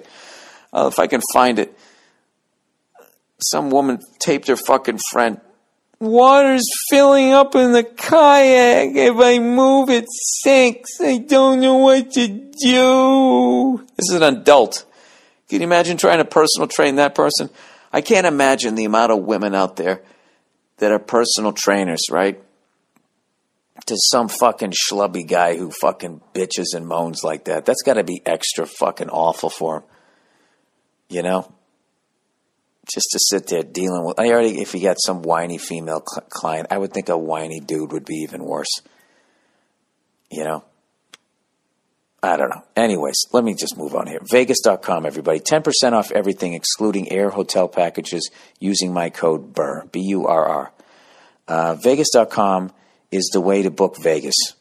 All right? They really do serve up Vegas from the inside because, unlike the other travel sites, they're from Vegas. They live in Vegas, work in Vegas, party in Vegas. They give you insider tips on where to stay and what to do when you get there. Vegas.com com's propriety Dropwatch tool promises the lowest rates on hotels. Dropwatch continues to monitor the prices even after you book and notifies you of changes to ensure that you get the best deal. Book at the lower rate and they will refund you the difference. Um, what? Book at the lower rate and they will refund you the difference. What do you mean? I'm booking at the lower rate. The difference of what? The higher price I was paying? Oh, Jesus. Uh, Vegas.com saves you money on shows, headliner shows, comedy, Penn and Teller, Ron White, Carrot Top, Cirque du Soleil. Vegas.com offers more VIP bottle service at top clubs. Oh, we're in the fucking VIP room over here. Cheap tickets, best strip clubs. Go to Vegas.com right now, and when you book hotels, shows, clubs, pick anything on the site that suits you. Enter my code BURR in the promo box and check out uh, check at checkout and get an extra 10% off everything but air hotel packages. That's Vegas.com. Get bonus savings with my secret code B U R R. I got to tell you guys, if you want some insider thing, they kind of alluded to it. Now they're getting away from it, but um, you can go out to Vegas and you can drive like a fucking Lamborghini or a Ferrari on a racetrack if you get off the strip. You also can go out there and you can shoot a fucking machine gun in the desert. Okay? Anybody can go and get some fake boobs rubbed in their fucking face. Okay, as they drink a drink with the fucking umbrella in it. You know, I'm not saying don't do that. All right, definitely do that and have a good time. But you know, you should also be talking to her. You know, hey Portia, do you know I shot a machine gun today while riding in a Ferrari? You can do something like that. Um, all right, my apologies for that awful fucking, just awful everything in general. Content, where the hell is it? Come on, man, come back to me. It's time for the content, and you won't show it to me. All right, here we go. Wait, was there anything else I want to talk about before I got into the emails? Before I got right, before I got into the emails. Uh, oh, you know what? I, when I was on the plane ride over, um, I actually, uh, you know, I I watched that movie Lucy. That was a movie that I wanted to see in um, in the theaters. It just kind of came and went. I didn't hear the greatest things about it. I got to tell you, for a rental, it's, it's not bad. It's not a bad movie. You know, you got that that big pouty lipped uh, hotties. You know, she's running around, whatever her fucking name is. Sebastian Bach. What the fuck is her name? She's got one of those names, except the chick. It's like the chick version of Sebastian Bach, right? What is her name? Aniston. It's a really beautiful name. Anyway, she's in it, and uh, ah, they got some good bad guys. They got like some Asian mob guys. Those guys are always cool. You know what I mean? They fucking cut their finger off if they they do something bad for their boss. I've always liked that. I've always liked the uh, the Italian mob thing. I've always liked that, and uh, the Asian mob guys. You know what I mean? Because the Asian mob guys always combined like fucking. Not only could they shoot a gun, but then they always added the martial arts shit in there with fucking knives and spinning stuff around. You know, that's what I like about the Asian mob. Before they whack you, they have the decency to put on like a show, like like murder Cirque du Soleil, right? Torture Cirque, Cirque du Soleil, whatever the fuck it is. I actually watched that, and then you know I still had another like five hours on the flight, and um, I, I listened to uh, Sergeant Pepper's the whole fucking album, which I hadn't listened to in so long. That is one of the greatest fucking albums of all time. And this is kind of this backlash by younger people that try to say the Beatles are overrated. Um, and all I'm going to say is I just feel bad for you guys because I had never heard of Jay Dilla until he died, and I follow Questlove on Twitter, and he did some sort of link, and I kind of got into that guy. And if you actually listen to Sergeant Pepper with all this shit that they got going on in the background, crowd noises and all that, and these crazy sounds and all of that, you almost see like the there's elements of what Jay Dilla was doing on that album, like fucking 40 years before. It's absolutely fucking amazing album. But anyway, so we were flying, right? And as always, I use all my miles when I, I got a really long flight like this. And uh, so we were riding up front, like big shots, and this woman was up front. These two women were sitting next to each other. And in front of them, they had two little kids, and then there was another little kid. And these kids were running all all the fuck way around. And um, is there anything worse than seeing a parent whose kid just doesn't even listen to him? It's like seeing a coach that like lost the locker room. The kid kept getting up. The kid was getting up. We were still taking off, like we were still be, we were still ascending to our cruising altitude, and um, this she'd be like, she'd go, "Hey, I told you to sit down." And he would just look at her, nod her head, and then continue to fucking run around. And um, I don't know. She looked over me at one point. I just gave her this fucking look, like uh, I don't know what it was. I was annoyed because the kid kept, you know, running by and then bumping into you. And the kid was old enough to not be cute anymore. You know, he was just old enough where I was considering tripping him when he went by. He was like that age. What is that age? Like six, seven years old? Not seven. Seven, you can talk to him. It's like, look, four and under, you, you don't lay your hands on him. Between four and six, you trip him. And then after that age, you just look at him like, you sit him down like a person. You're like, dude, what the fuck's wrong with you? Right? Is that good parenting? Um, anyways, uh, all right, let's get to the fucking questions here for the week.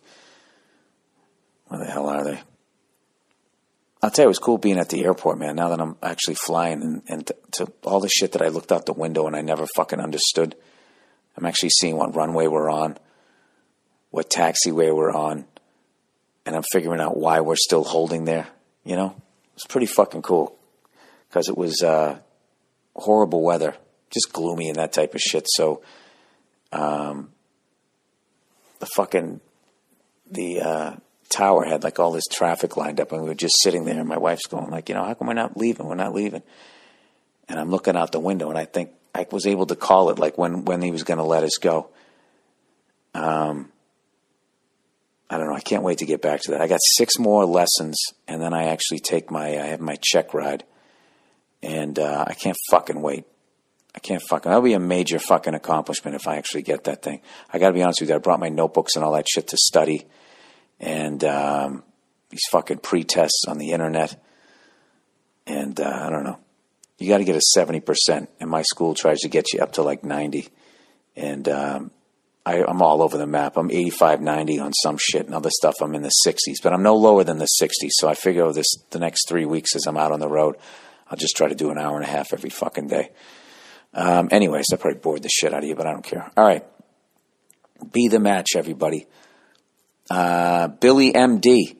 I'm a 45 year old female whose son survived from a rare form of bone marrow cancer because of BeTheMatch.org. Uh, BeTheMatch.org was something that I, I uh, mentioned joining um, a couple podcasts ago, case you weren't listening. So, anyways, I was driving to work and listening to your podcast, and when you mentioned this, I almost started screaming for joy. Uh, we, you're the first woman who ever listened to my podcast who considered screaming for joy. Unless I was saying, well, that's the podcast for this week. Then they're usually like, oh, thank God it's over. Um, we were told that he would have a very hard time qualifying to be a donor because of certain factors. You mean getting a donor? Um, very hard time, yeah, to be a donor. I think you mean qualify, getting a, quali- a, match, I should say. Anyways, we stayed positive, and after a year and a half, a donor match was found. The match was a young man in his late 20s who had heard about Be the Match and decided to enter, uh, decided to register on a whim. Thank you so much for mentioning it on the podcast. My husband and I often question why programs like this aren't mentioned in bigger forums, uh, be it 60 Minutes or the State of the Union address. I don't know anyone who wouldn't help someone's save someone's life if they could. The donor, or as we refer to him as Superman, had heard about this from a friend at a dinner party.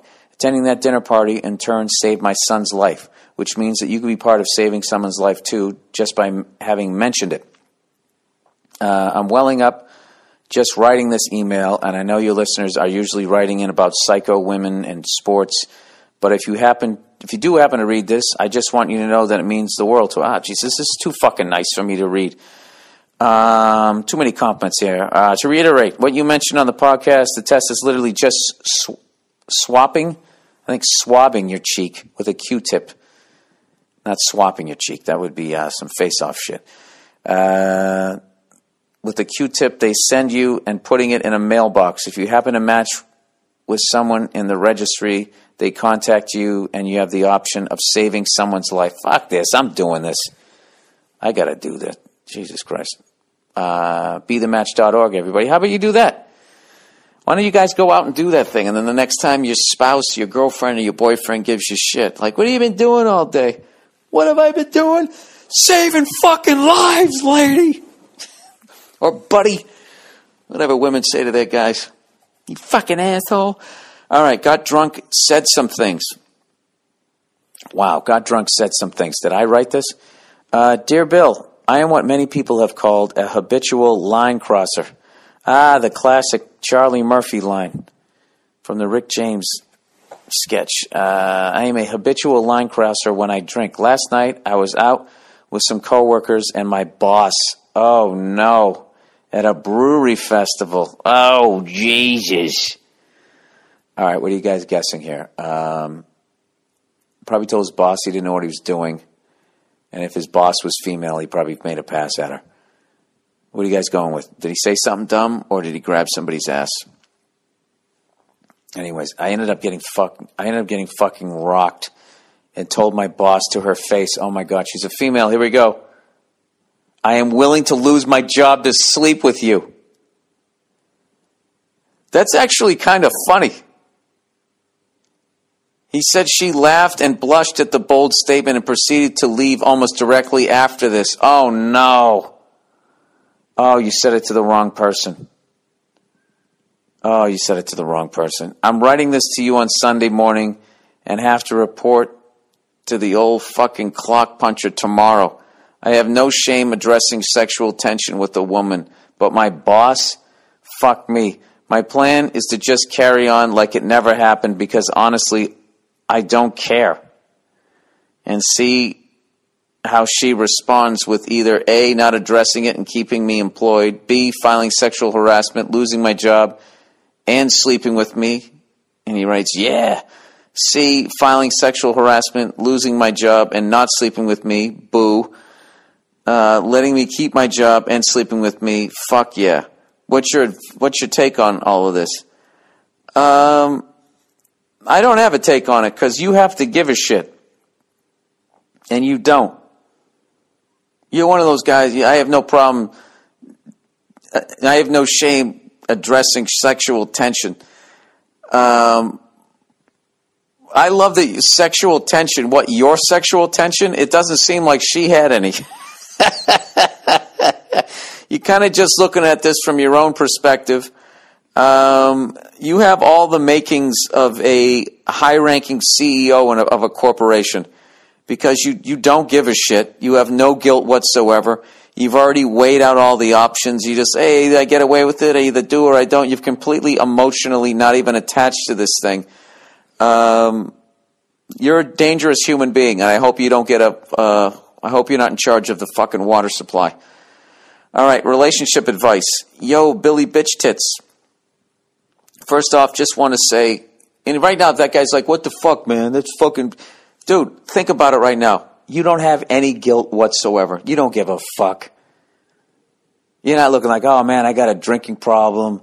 I, uh, you know, I got to change my life. You know, if I'm going to get anywhere in life, you completely don't even give a shit.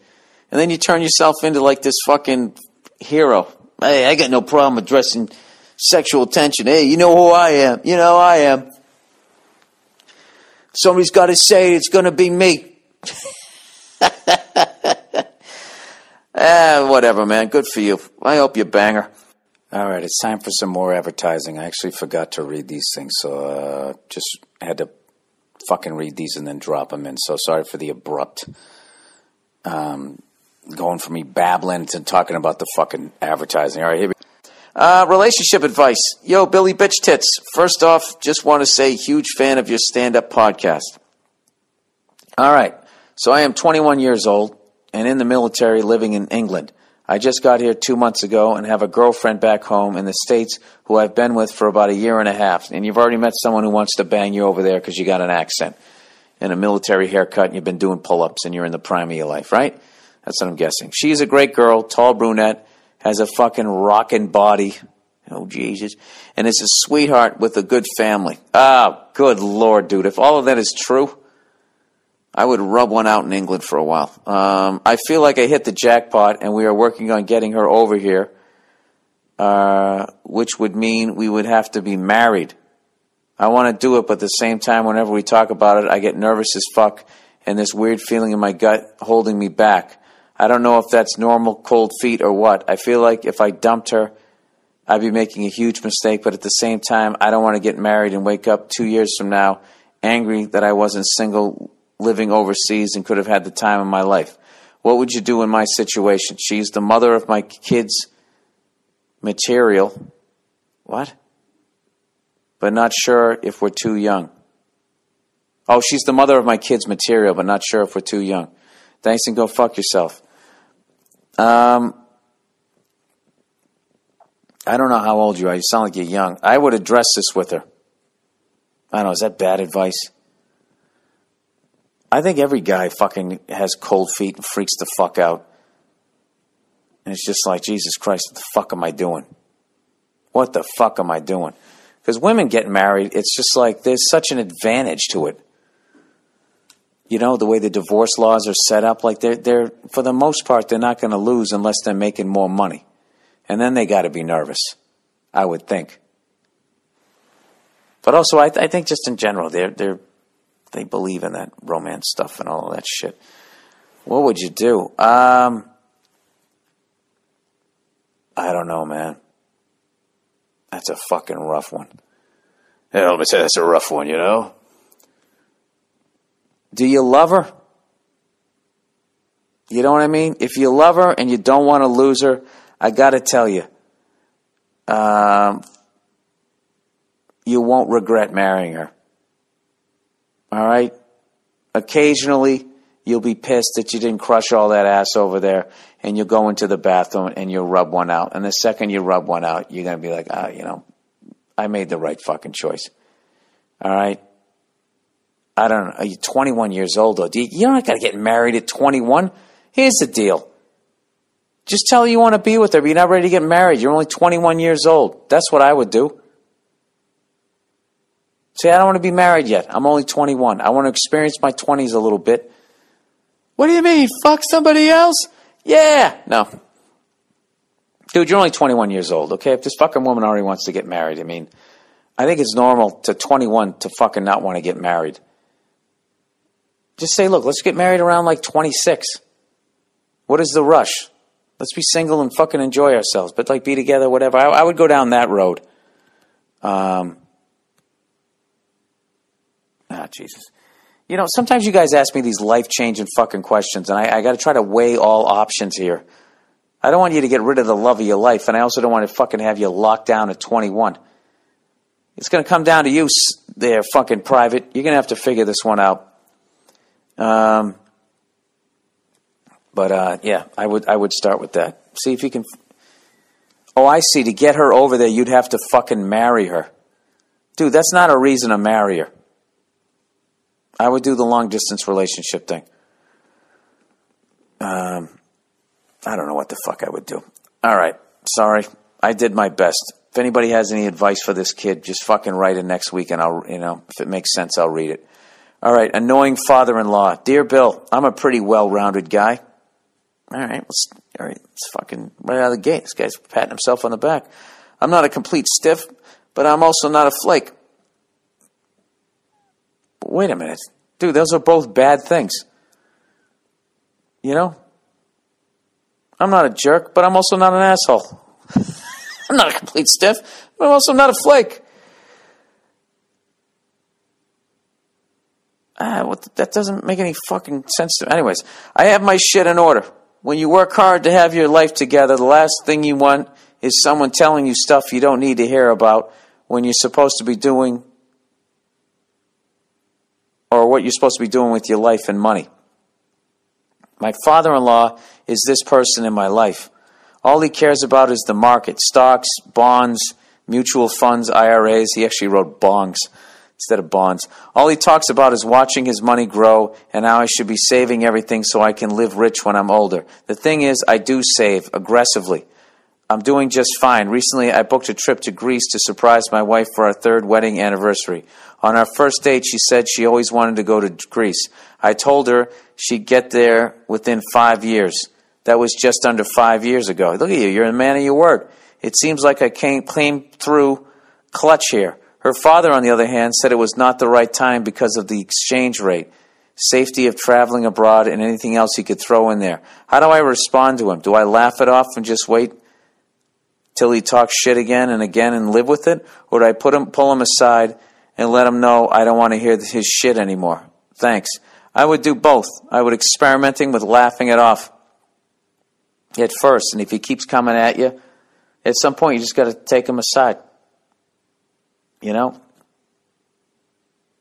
And just be like, listen, um, I would actually talk to you, uh, to uh, your wife about it first, just to tell her that you're going to do it, just in case he comes at her with his fucking story of like, I was just trying to help it, and he he just browbeated me. I would just say, you just say to your wife, like, listen, I know your father means well, but uh, you know he's always talking to me about my finances, our finances, and that type of thing. All right. I know he's very smart with money and that type of thing, but I also feel like I'm smart with money in my own way. All right? And uh, I've saved my money and we can afford this. And we're young and you're beautiful and you want to go to Greece and I'm taking you because I love you.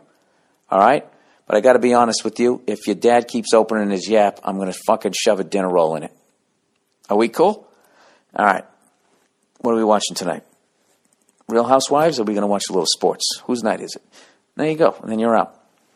But at some point, yeah, you got to sit down. If you do have an uh, an annoying person like that in your life, you really do. You got to sit down with them, and you have to do it. Uh, I do it in a restaurant. Take them out to lunch. You know, so there's no option for any screaming and yelling, and um, just lay it on the line. You just got to say to them, like, listen, you know, I love your daughter more than anything in the world, and you have to know that I'm going to take care of her. All right, and then it'll, and it'll be oh, right, right after that, you catch him off guard because he knows it's a fucking deep conversation. He wasn't ready for it. You're ready. All right, and just say, listen, um, I know you're concerned about her well-being, Of course you are. You're a great dad. All right? But I am saving money and we are going to be fine. I just do it a little bit different than you. Your daughter has always wanted to go to Greece, and I would rather take her now in the prime of her life than bring her over there when we're both, you know, walking around with dentures and canes. Okay? I want her to enjoy this before we have kids and blah, blah, blah, blah, blah, blah. And this is what I'd like to do, and I need you to respect that. And I appreciate your comments about our finances, but I would, but I would, I don't, uh, how do you say this part? I would just say, listen, I will come to you because I know you know what you're doing. But if I, if I am having a problem financially, which I am not, but if I am, you are the first person I will come to with advice. Okay? Until then, I don't want to hear another fucking word. How the fuck you do it? Smooth it out. That's basically what you do. All right, so that's the podcast for this week, everybody. Um, I got my first show tomorrow night um, here in Perth. I'm really looking forward to it, man. Um, going to put my hour together out here and looking forward to all the people that I'm going to see uh, and comics that I'm going to meet and that type of shit. And uh, it's going to be insane. It's already to be insane going through Australia and into New Zealand, but when I go into Southeast Asia, um, experiencing those cultures, it's just going to be unreal. Like in China, I had this great interview um, with the guy for the the Hong Kong gig, and he was mentioning how Hong Kong, you know, that they're they're basically their own deal. They have their own constitution and shit. But in mainland China, as he called it, like, do you know? He said recently the they they banned puns. They banned puns and wordplay in the media, which I know everybody else is probably going to laugh like, "Oh, that's silly. You can't make a pun." But you know, humor is a great way to take the piss out of the fucking people that are in power. Um, and it's a clever way to do it where you can't quite get busted for it and um, unless you got a psycho which maybe they do but whatever. But it's a way to kind of make your point and stay out of jail and start a movement or whatever. So they've banned that type of thing and i guess the comedians in china are pushing the boundaries of what is allowed on stage. And what is amazing to me over there is that in china the stand-ups over there that art form which I think eventually it will go global. It's really weird that that art form has not. The fact that music, you know, acting and, and all these uh, f- film, all pictures, painting, all the other arts are worldwide, but stand up, one of the great arts I feel that there is, is not worldwide. And it's like brand new essentially in China. And what's so fascinating, mainland China, what's so fascinating to me is that they are actually pre Lenny Bruce over there. You know what I mean?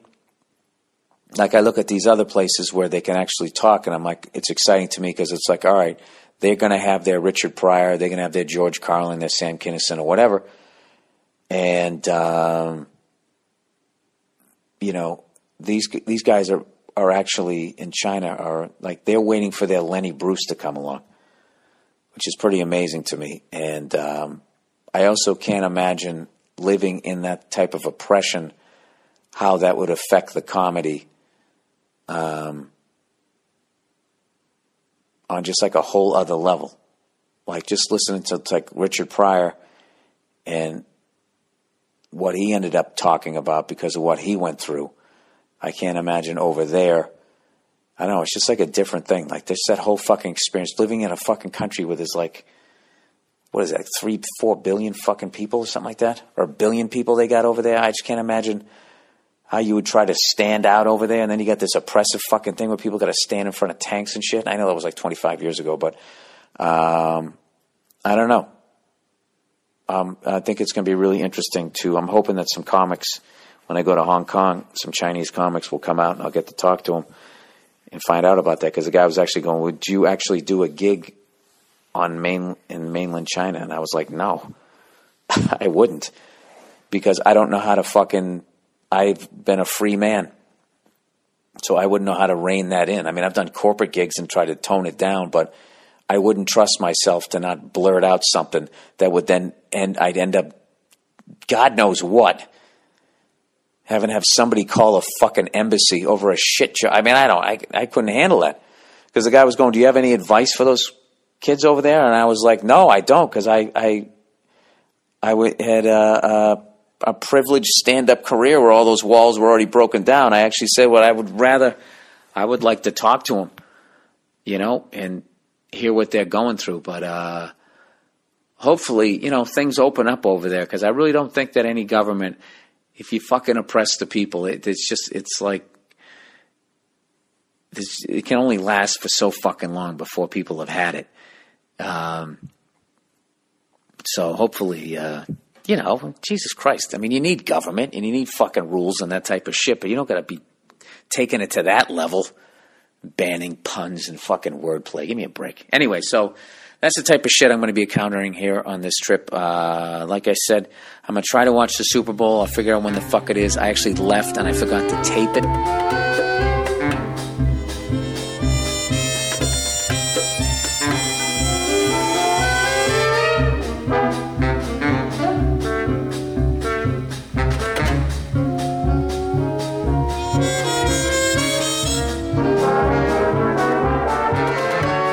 What's up, everybody, and welcome back to the Anything Better podcast, another NFL edition. And this week, we will be talking about it's championship week, everybody. It's championship. And then there were four. And then there were four. two weeks left, Paul. What happened? Dude, Every year. uh, dude, it's sad. The fact that there's only a few games left is fucking sad. It's over. Oh, Um, why so fast, Paul? But but I'll tell you what, I am I might have had a good regular season, but boy, boy am I I mean with the points, with the points in the playoffs, I am hurting Bill. You're definitely having a better playoff run than me. I mean, my New York Football Giants. That's a that's a that's a that's a, I mean, woo. I- Them too. I took the Giants too. I yes, had we Uh, I had the Bengals. I had the 49ers. I don't even know if they covered. 49ers cover? They covered, right? um Dude, my yeah, I memory think- mush. I literally I- watched the damn game. Um, but yeah, I'm gonna yeah, Joe Burrow dude. just coming in, just breaking their hearts. Buffalo, they're like, this is it. We're a team of destiny. The whole country's rooting for us because of that poor kid. Football gods say no again this year, Paul. But you got to start to wonder what happened in the Buffalo Rochester area that they just, I mean, they, they had all the pieces. And every year, Paul, the pieces, they just, they just, they like the snow falling. They fall in the ground. Bengals came in there like assassins. Dude, and you know what's crazy? And I, I I tweeted something, and at the exact same time I tweeted it, the hilarious Joe List tweeted it, and then we texted with each other, going, "It blew my mind." Tony Romo in the second quarter of the game, Mm-hmm. and it was the only time in my life because I'm a Tony Romo guy. Everybody, a lot of I- people talk. I like Tony Romo, but this was the first game where I'm going, what is he? He said in the second quarter, and I'm going, did anybody hear this? He goes, well, you know, Buffalo, they really need to score here if there's any hope. And he said that. And I go, dude, any hope? I go, it's a seven point game in the second quarter. So then I tweeted it, and then I saw Joe List, and he goes, yeah, it blew my mind. But that He was be- right though. he saw he saw that Buffalo was finished early and he knew that they couldn't stop it. Um but an announcer shouldn't and a, a national broadcast in the second quarter goes, ah, dude, if they want any hope, Had one solid quarterback coach instead of 47 during his tenure with the Cowboys. Now everybody's jumping all over Dak Prescott. Dude, when your team doesn't win for 30 fucking years, at some point you got to look at the front office and stop blaming your quarterbacks and running them out of town. Oh, that's a hot take, Paul. Hey, that's right up on ESPN. The banner. yeah. Oh, what about uh, we got to do that segment, Paul? We got to do the uh, the New York Post trying to guess the headlines. Oh, so this is So this is going to be a new thing that me and Bill talked about. It's going to be on the show, and we decided to do it with the New York Post because I don't care how you feel about politics or anything. The New York Daily News does not do these as good as the Post, but the Post will always come up with one of those clever after a game. It'll be like, for example, like not so giant, and then it'll be like the Giants losing or some shit like that. So me and Bill Or when they were talking about, uh, they were talking about how many people are smoking pot. They, you know, and you can smell it everywhere in New York. Uh, Yeah. What do I? How do I get out? Remind in one hour. Um, so that that said, uh, Eureka, R E E K, Eureka, uh, something like that. The city that that always reeks. Then they had a couple of good. I forget what they were. They had like fucking nine jokes on two pages, all about that. Uh, um, how New York smells like doobie doobie doo yeah. reference and a weed reference. So we're gonna start trying to guess the New York if the games go the way that we want. You Yeah. got to guess. Okay, so we got what? We what do you got left here? You got the Bengals we got versus the first throwing Chiefs. We got the Bengals and Chiefs, and we got the Philadelphia Eagles and the 49ers. We already came up with one. You came up with one. And right. Well, let let's do our picks first. okay, okay. We'll do our we'll do our picks first. Um so look, I, I would I actually think I'm right with both of these now. Okay, and I know it's only two, but I think I'm right. But we got Andrew, we got the live Oh, lines. I like you. We got to get the live lines here. Now, to win the game, to win the game, I have. You want me to do my picks and then you do your picks? Oh, I would love to hear your picks. The whole Okay. world will hear your picks, Paul. Okay. I like Cincinnati and Philadelphia to win the game and be in the Super Bowl. But Andrew, I need the live numbers now because I said if it's over seven, I would take the Niners. So what is the what is that line? The Niners are getting two and a half. Okay, Niners are getting two and a half.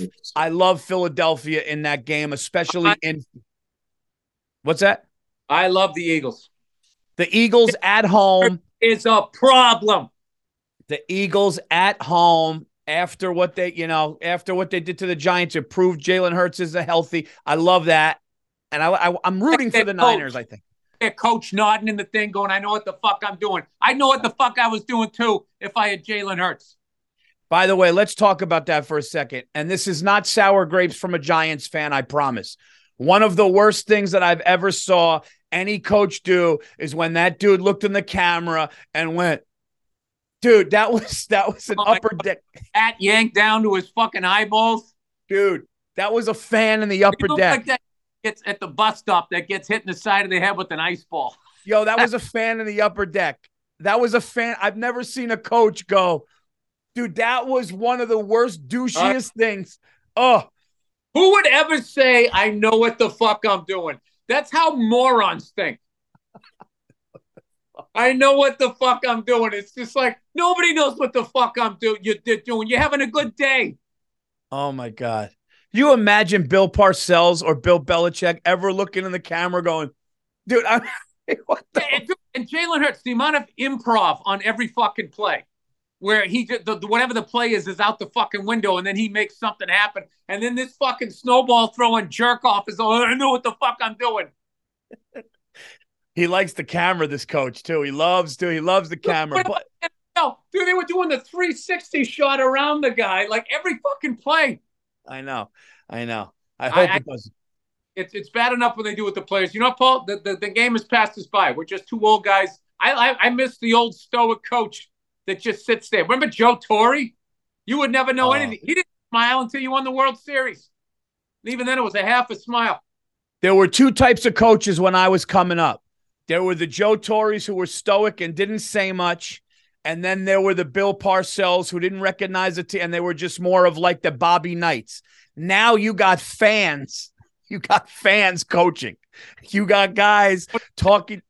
An Instagram influencer.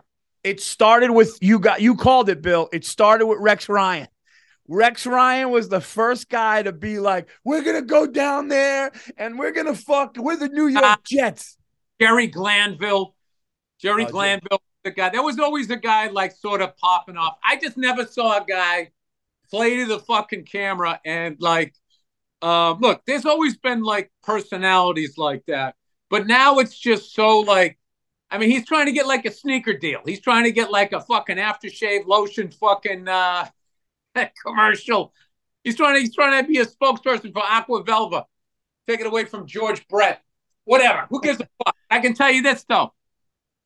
That guy's got a great fucking team. He does. And- They're gonna they're gonna beat the San if they beat the San Francisco 49ers.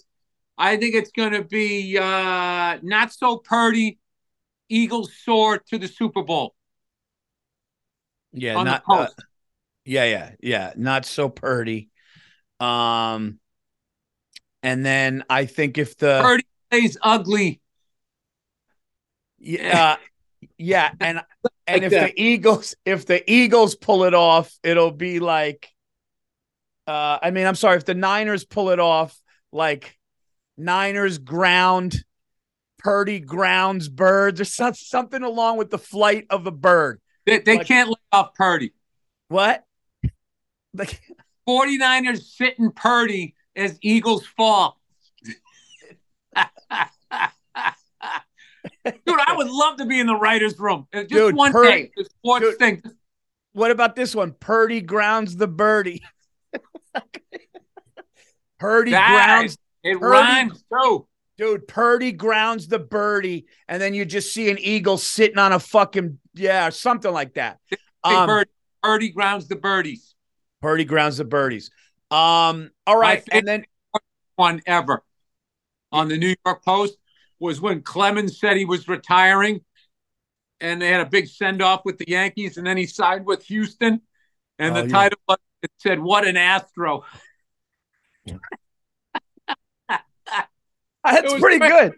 It was I like that. They called him Uh, an asshole in a clean way. No, the post, the post does write some good. better one. joke. Um. All right. Now, so we I like the Eagles with the uh by by three, and then there's no way, there's no way Joe. Sh- For some reason, I guess the young kids are calling him Joe Shiesty. Have you heard that? No.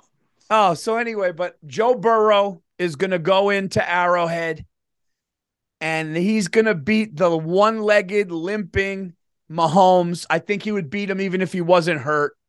I think they're really good, dude. What's that? One? Chiefs are getting one. Chiefs are getting one, which means it's a pick 'em. The pick 'em. It's a pick 'em. I think Burrow gets back there. He's got the running game. He's got the fucking, uh, you know, Ja'Marr Chase at wide receiver. He's got Tee Higgins. He's got some good players. Mixon running the ball. He's got a great McPherson's a great. I think McPherson's a great kicker. I'm gonna Agreed. take the. I'm gonna take Cincinnati to win that game. Got You know. Anthony Nose protecting his backside. Sorry. Um, I got to tell you, Paul, this game scares me. I don't think that either team spanks the other team. I think one is the perfect number. I only think KC is is getting one because Mahomes is allegedly hurt. Uh, I've seen that guy get hurt in games and come back and win. He did it with against the Cleveland Browns. I don't think that he's going to be limping around. Um, I think the BTK killer, their fucking coach out there, Andy Reid, dead ringer for the BTK killer. You know, those guys have been there before. They got Travis Kelce. I don't know about this, Paul. I think this is a classic trap game where they just beat the Bills. Trap as far as being a better that you just think because it just seems like, oh yeah, Joe Burrow just doesn't lose in the playoffs. He's got the thing going. You know, he was just too young to win the Super Bowl that one time. Oh, this is a tough one, Paul. This is a tough one. I'm actually going to go KC Ooh, okay. on him. It's going to hurt me because I love Joe Burrow and I love the Bengals, but I just feel like uh, everybody's going to think the Bengals. Everybody's going to be like fucking uh, uh, the forward lateral guy there is going to be Patrick Mahomes is going to be hurt. Ba ba ba. They're going to put a bunch of money on it. I think the line's going to move, Paul. I think you're going to get more than one point. You might get a point and a half or two come Sunday. And uh, it's going to be a foregone conclusion. Just one of those fucking games. And then Chiefs are going to come out and Vegas is going to clean up. If Mahomes does one of those laterals and they go, he oh he on one leg, he's unbelievable. What's gonna Oh. happen? Anything that does, it's just like, it sounds like wrestling. Like somebody just ran out of the fucking locker room anytime. And here comes Pat Patterson. Um, all right. So if the Chiefs win, Yep. oh, I had it. Uh, What Mahomes hobbles into the Super Bowl? Chiefs hobble into the Super. bat- battle uh, Patrick Mahomes uh, gives Cool Joe the deep freeze. Oh, City. okay. Um, If he loses, Patrick McMoans loses to Cool. Something about they're gonna figure out how to make yeah, yeah. name talk about how he was hurt. And wait, uh, I'm trying to think of if they're going to use the, the last name Burrow too. Burrows his way into the barrels his way, something. That'll be it. Yeah, yeah. Back in the day, they would have made like an Indian reference. Chiefs get massacred. They win with a hatchet job. Chiefs sent back to the reservation. oh, Hatchet. Yeah, something like that. Um, Oh, yeah. wait a minute. What's his name? Oh, Chiefs get- Ja'Marr. But here's the- the thing. Here's the thing we're forgetting. Ja'Marr Chase and Joe Mixon are big parts. So, so like Burrow chases the the Chiefs as something. There's going to be something like that. Hold on, let me think of one. No, Burrow Um, the right mix, Oh, the right chaser. Something oh like my God! Wait a minute, Joe Mixon. I like that one. Yeah, yeah. The right mix. Uh, the right mix. Uh, uh shit. There's two Joe Smart. Joes. These aren't as easy as you think. Uh especially when the two of us put our heads together. So you're so you're taking you're taking the Chiefs to to beat them. I'm rooting for the Bengals, but I just got this feeling, man. I got this feeling. Beep, bump. Sorry. Um, I just think the Chiefs have been there. They got a great fucking coach. I don't think Mahomes is going to be as hurt. Wink, wink, nudge, nudge. You know, if he is really hurt, magically he won't feel the pain on Sunday. You know how it is, Paul. Yeah. That's the question, Paul. Can you go? And there's only one answer. Yes. Yes, I can. Put me in coach. They're going to get him in there.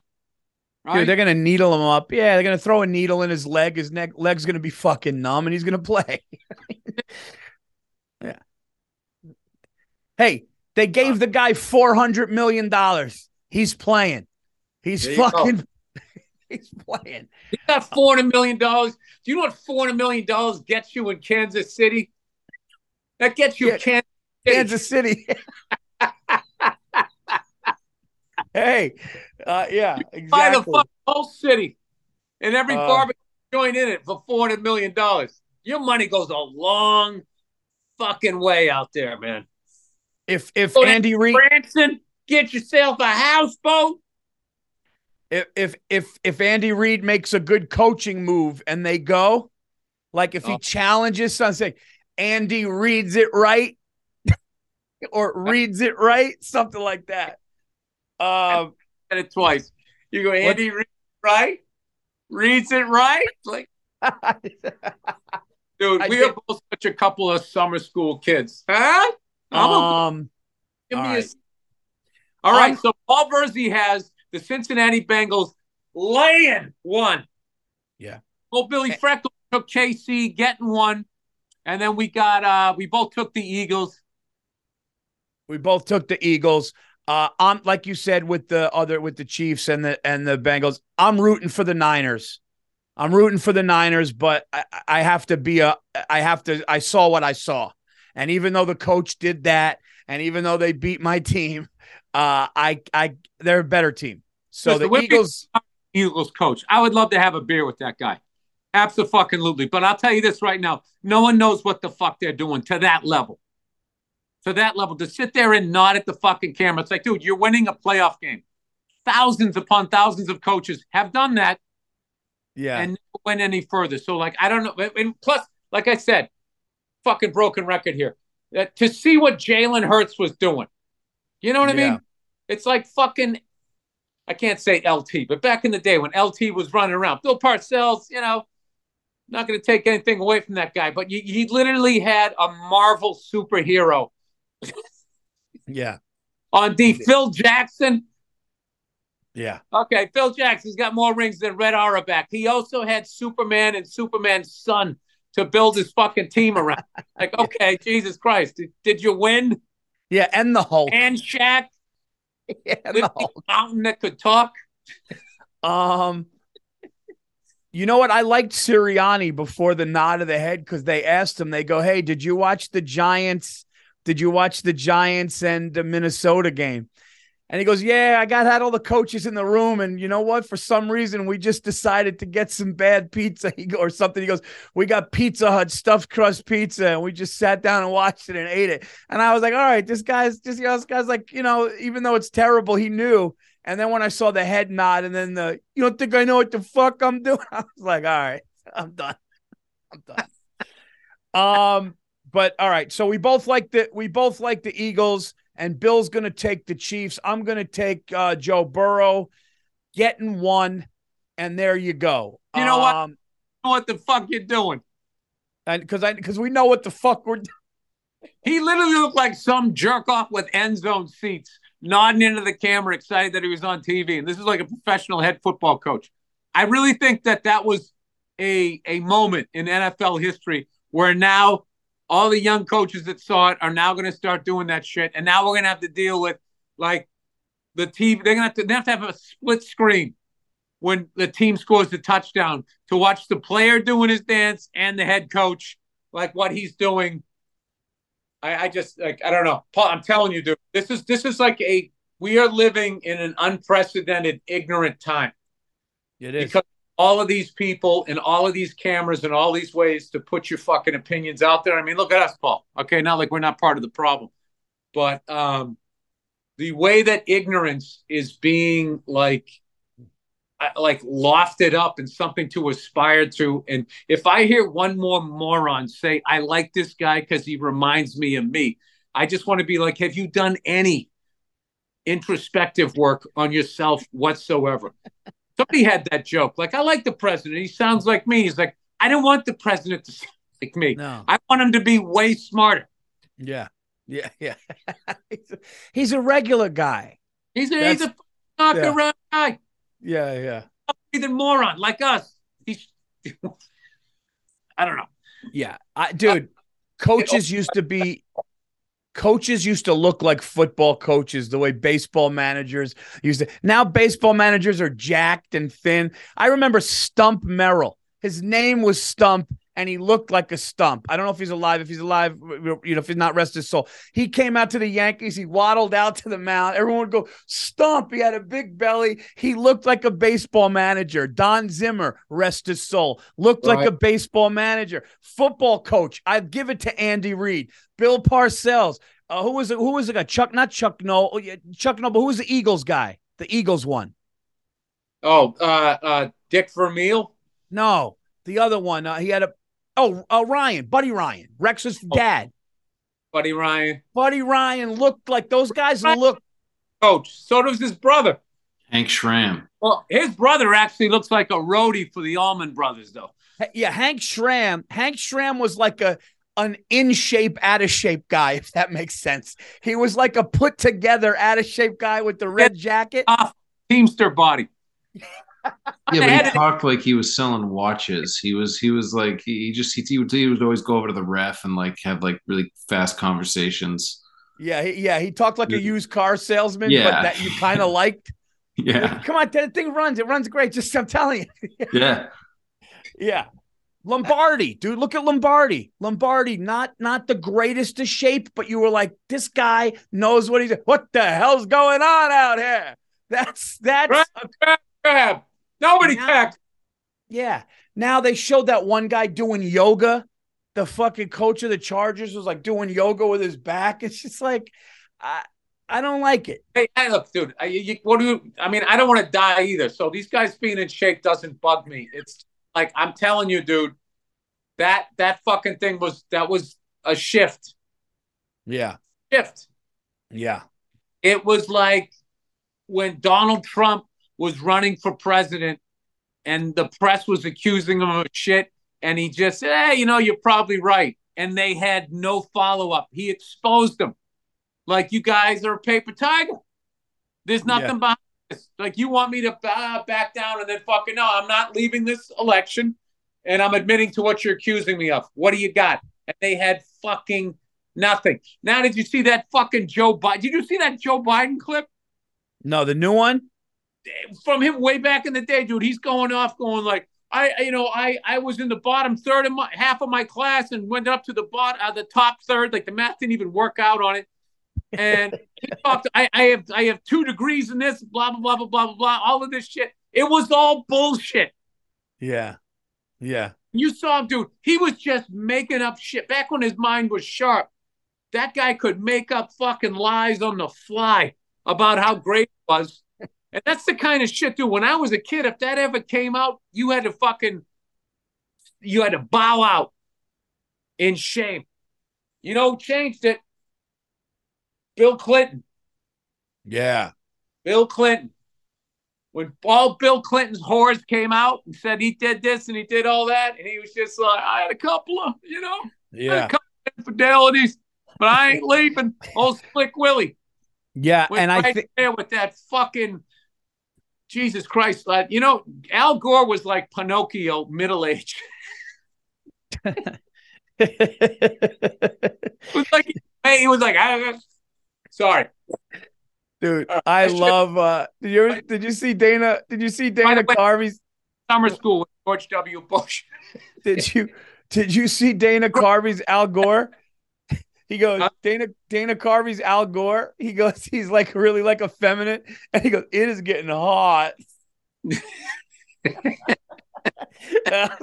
Dude, it's so fucking great. Um, but Dana yeah, Carvey. Beast. oh my god, dude. But you know what? That that Arkansas twang makes you get away with stuff, dude. It makes you if he sounded like if he sounded like Trump, he wouldn't get away with it as much. What- Bill Clinton was from Arkansas. Where was Al Gore from? Yeah, uh, I don't. That's a Wasn't good it question. Carolinas or something like that. It's got to be. It's getting. It is getting hot. Going like I worked the soil. I, I was I was touching it. He just said all stupid shit, and he kept staring at him like, "Why is this wooden puppet talking to me about farming?" Um. That guy really had the charisma of like a fucking door. Yeah, Washington D.C. he's from Oh, DC. He was like, what if an inanimate object could talk? This man's, dude, they've had some bad ones. Like they've had some bad people just bombing. But then if you have too much energy, then you're fucked. That one guy, remember that guy? Oh, uh, uh, Howard Dean. I was Well, like- getting it. We're gonna go to Minneapolis. We're gonna right there. That was great. And then he was going, ah. And they were, dude, they yanked him right when that happened. It was a wrap. And nowadays it wouldn't even matter. It would just be a meme, and he would roll with it, and they would bring him on stage to that sound. Yeah. Let's hear battle cry, and there'd be a million mouth breathing morons going. "Ah." It's over, Paul. It's over. Yeah. Just enjoy yourself before we fall into the ocean. All right, All right. football All this weekend, everybody. Um. All right, we're gonna do a uh, we are gonna do a one game parlay for the AFC Championship game versus the Chiefs and the Bengals. Oh, Um, we're- Weeks what? This year, It BetMGM starts. just won every round. We have to knock them out. Listen, we're gonna gotta do it knock this out. week. We're gonna do it this week, and we're gonna do it with the Super Bowl. Yeah, because I know what the fuck I'm doing. And then we're gonna look at the camera and go with our fucking dumb hats over our eyes. Okay. Oh. Um. It looked like a hat his mother sewed. Mom, I don't want to wear it. All right. So You got Nick, uh, pull it over your ears. It's snowing. couple prop all right. options. Uh, Yeah. I'll just I'll read a few out. You got Patrick Mahomes over under 285 passing yards, uh, over under 15 rushing yards. Now, now that might just be a fun under right there if you don't think he's going to be able to move at all. Um, you But if got Joe God Bur- forbid, but if I don't think he's gonna do it. No, but here's the deal. If God forbid it's like everything's on the line and he's got open field in front of him and he does it and everybody goes nuts and then they go, Mahomes on one leg gets a first down. I don't even want to fucking let's No just one go. ever played hurt at that position like that ever before. That's funny. All right. Um, plus one passing yards, plus two passing uh, pa- ta- passing touchdowns, plus Well, two I passing hope you touchdowns. appreciate what you just saw. That one-legged scamper. Yeah. Oh yeah. Joe I haven't seen somebody sacrifice their body since John Elway did the helicopter in the Super Bowl. You No, didn't hear no. all that shit. All right, because he actually gave credit that somebody else did it. You have to act like no one has ever done it ever. Yeah. All right. All right. Um, Um, what's the Joe Burrow passing situation? over under 275 yards. Uh, anytime touchdown. That's that'd be rushing. One plus touchdown, two plus touchdown passing. I think under on either one of those. I take the under on either one of those. So under 275 passing yards. Yeah. Under under 275 passing yards for Burrow. I agree. Uh, touchdown for Burrow. No, I was saying for uh, Patrick Mahomes. I do it with either one of them. I just don't see this game like they're going to be like fucking throwing 50 yard You want to touchdowns. do the unders? Uh, What's you wanna the under for unders on Mahomes? Passing yards. What's the under for Mahomes passing yards? 285. I'll take. I like that under. So 285 for Mahomes, 275 for Burrow. No, no, no. We don't have to do both. Let's. Can we? we no, can I'm do just one- saying they just took re- Yeah, let's. Well, uh, you know, what do you think, Bill? Which one do you think is under more under? Burrow going 275 or Mahomes going 285? I like Mahomes under, even though I'm betting the Chiefs. I just think I just think this is going to be one of Yeah, Well- that's a lot of yards. That's a lot of yards in an AFC Championship game, and uh, you know he may dink and dunk, but I don't know. I, I, let's take under 285. okay. Um, I think No. Burrow's going to throw one to Ja'Marr Chase or Tee Higgins. Huh? What's that?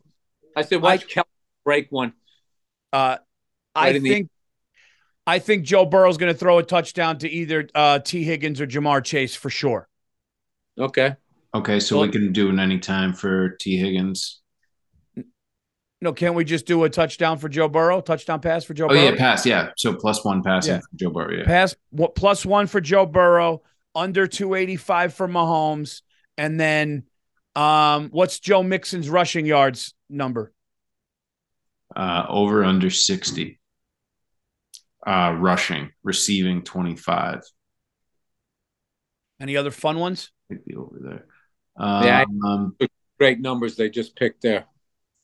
Yeah, Perfect. Juju Smith Schuster, uh, over under 50 yards receiving. Um, Tyler Boyd, over under 40 yards receiving. I might probably take the over on that. Um, Travis Kelce, over under 85 yards receiving. Ooh. Is Travis Kelce for a touchdown? Uh, any anytime touchdown. So yeah, receiving. I mean, that's his guy in the red zone every time. All right, let's go with that then. All right, so we'll go Travis Kelce to Travis Kelce to catch one, Joe Burrow to throw one, and under Mahomes 285 passing. I Gotta love- get it. This. I think it's going to be a close game and not a high scoring game. Smash cut. Absolute blowout. Mahomes looks great. Um, uh, all He's right. got 274 yards in the first half. We don't even know which leg was hurt. Um, all right, let's uh let's uh wrap this up now. So both of us are taking the Eagles. Oof, as painfully as that is to say with with this sitting next to me and that, we're gonna take the Eagles laying two and a half. And Bill is taking the Chiefs getting one, and I'm taking Cincinnati giving one. And then we have our parlay for you guys, our championship parlay. Okay. Travis Kelce to catch a touchdown. That's his guy. I like that. Joe Burrow to throw one anytime in the game. I like that. And we think Patrick Mahomes is going to go under 285 passing yards. Um, I like that too. So there you go. And uh, guys, as always, just download the app and you can play with us. You put in the anything better, uh, you could click on the anything better parlay and bet with us. Here's how you do it you go to BetMGM, you download the app, use bonus code BURR, B U R R. It's very simple. You put in as much as 10, as little as 10 bucks, and they'll match up to a thousand, even if you lose. All you got to do is make sure you put in the bonus code. Our bonus code for anything better is BURR, B U R R. And there you guys go. Uh, bet responsibly and like i said as little as 10 bucks up to a thousand they're going to match it doesn't beat that get a stack you can't beat it get a stack you know there you go um enjoy championship week what could i say you know It was perfect. Get a stack. You wipe your nose. You can't beat it. Get a stack. yeah like i've been doing blow wait no um Call your wife later. Get a stack. You'll be fine. Hey, Um, one day a week. I do blow 52 times a year on Sunday. if we and then uh oh my god one more week and then we'll be back with our super bowl edition next week but uh actually we could wait Oh, Paul? what's that Pro Bowl this year. Burying it. I got might the be- AFC to win to win big. You're gonna bet on that flag football game that uh There's always Eli one that goes hard and ends somebody's fucking career every couple of years. Nah, yeah, it's it's Yeah, you know, how I do it. You know, you know, put a helmet on, fucking hit somebody. yeah. Like I, Ended that catcher's career at the fucking All Star game. Ran him over. oh fucked my god. That was Oh it. my All Star game.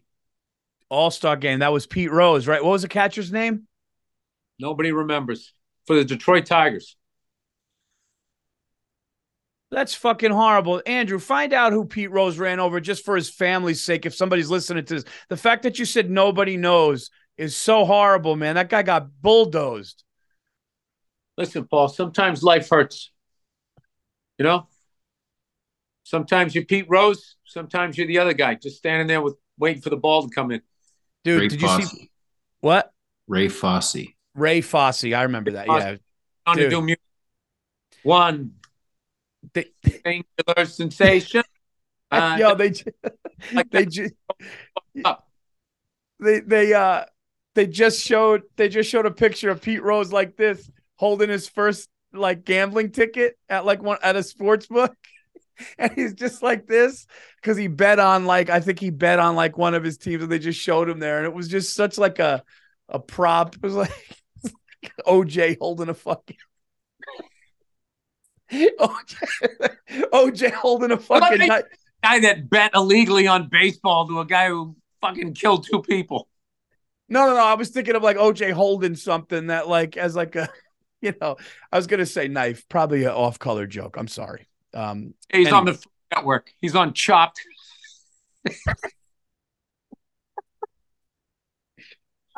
Oh, Yo. dude. Oh, my wife the other day. Oh, she was watching the one of those, those. She watches that food show where they have the kids cooking and they fire the kids because they can't fucking cook good enough. It's just a fucking horrible show. And she's watching it. And there was this kid on there. He was such a fucking little douche. I, you ever just see a kid and you just see the fucking corporate CEO he's going to be? I don't want to describe him because he's still a kid and, and I don't want to fucking like, you know, make what is it like Gordon Ramsay? Dude, they're building another kitchen for him to scream at people in. You It's call like that a cupcake? Realize that no matter how you cook it, he's not going to be happy with it. what do you say to What do you say to your son if he's an inspi- aspiring chef and he's going to go on the Gordon Ramsay show? And just all right, Paul. Listen, you know you have a temper, so like when he starts yelling at you, because he's going to yell at you, just just block it out. Just keep stirring that, just stirring that fucking thing in the in the Dude, pot. if he if he screamed at my son or daughter like that, I, and I was there, I'd stick his dumb Irish head in boiling water. It'd be the end of the fucking season. what? He'd what? he's English. Oh, whatever. English. but that fucking dude, somebody's got to get him some lotion. His face looks like a fucking Rand McNally map when I And started. It's such an act to be that mad when it's not good. It's one thing to go like this is he like gets like like he wants to fight the person. Yeah, I mean, he's a showman. I will tell you this: when he when he was going around to those fucked up restaurants trying to fix them, that show was my favorite. Because the guy can cook his fucking ass off. I'm just breaking his balls here. That fucking thing when he went in and he would go in, and they always had some fucking piece of chicken that had been there since last February, and he would be like, "Oh, go, what was that smell?" And he'd come in and he'd, he'd start like fucking gagging, Yeah, yeah. like just rancid shit in there, and it was. God bless. I, I will tell you that, dude. Like, you know, if anything gets that guy into heaven, was was that show because he was talking to some of the dumbest people. I, it's like, how do you, how did you even open a fucking restaurant? They were so Yeah. fucking stupid.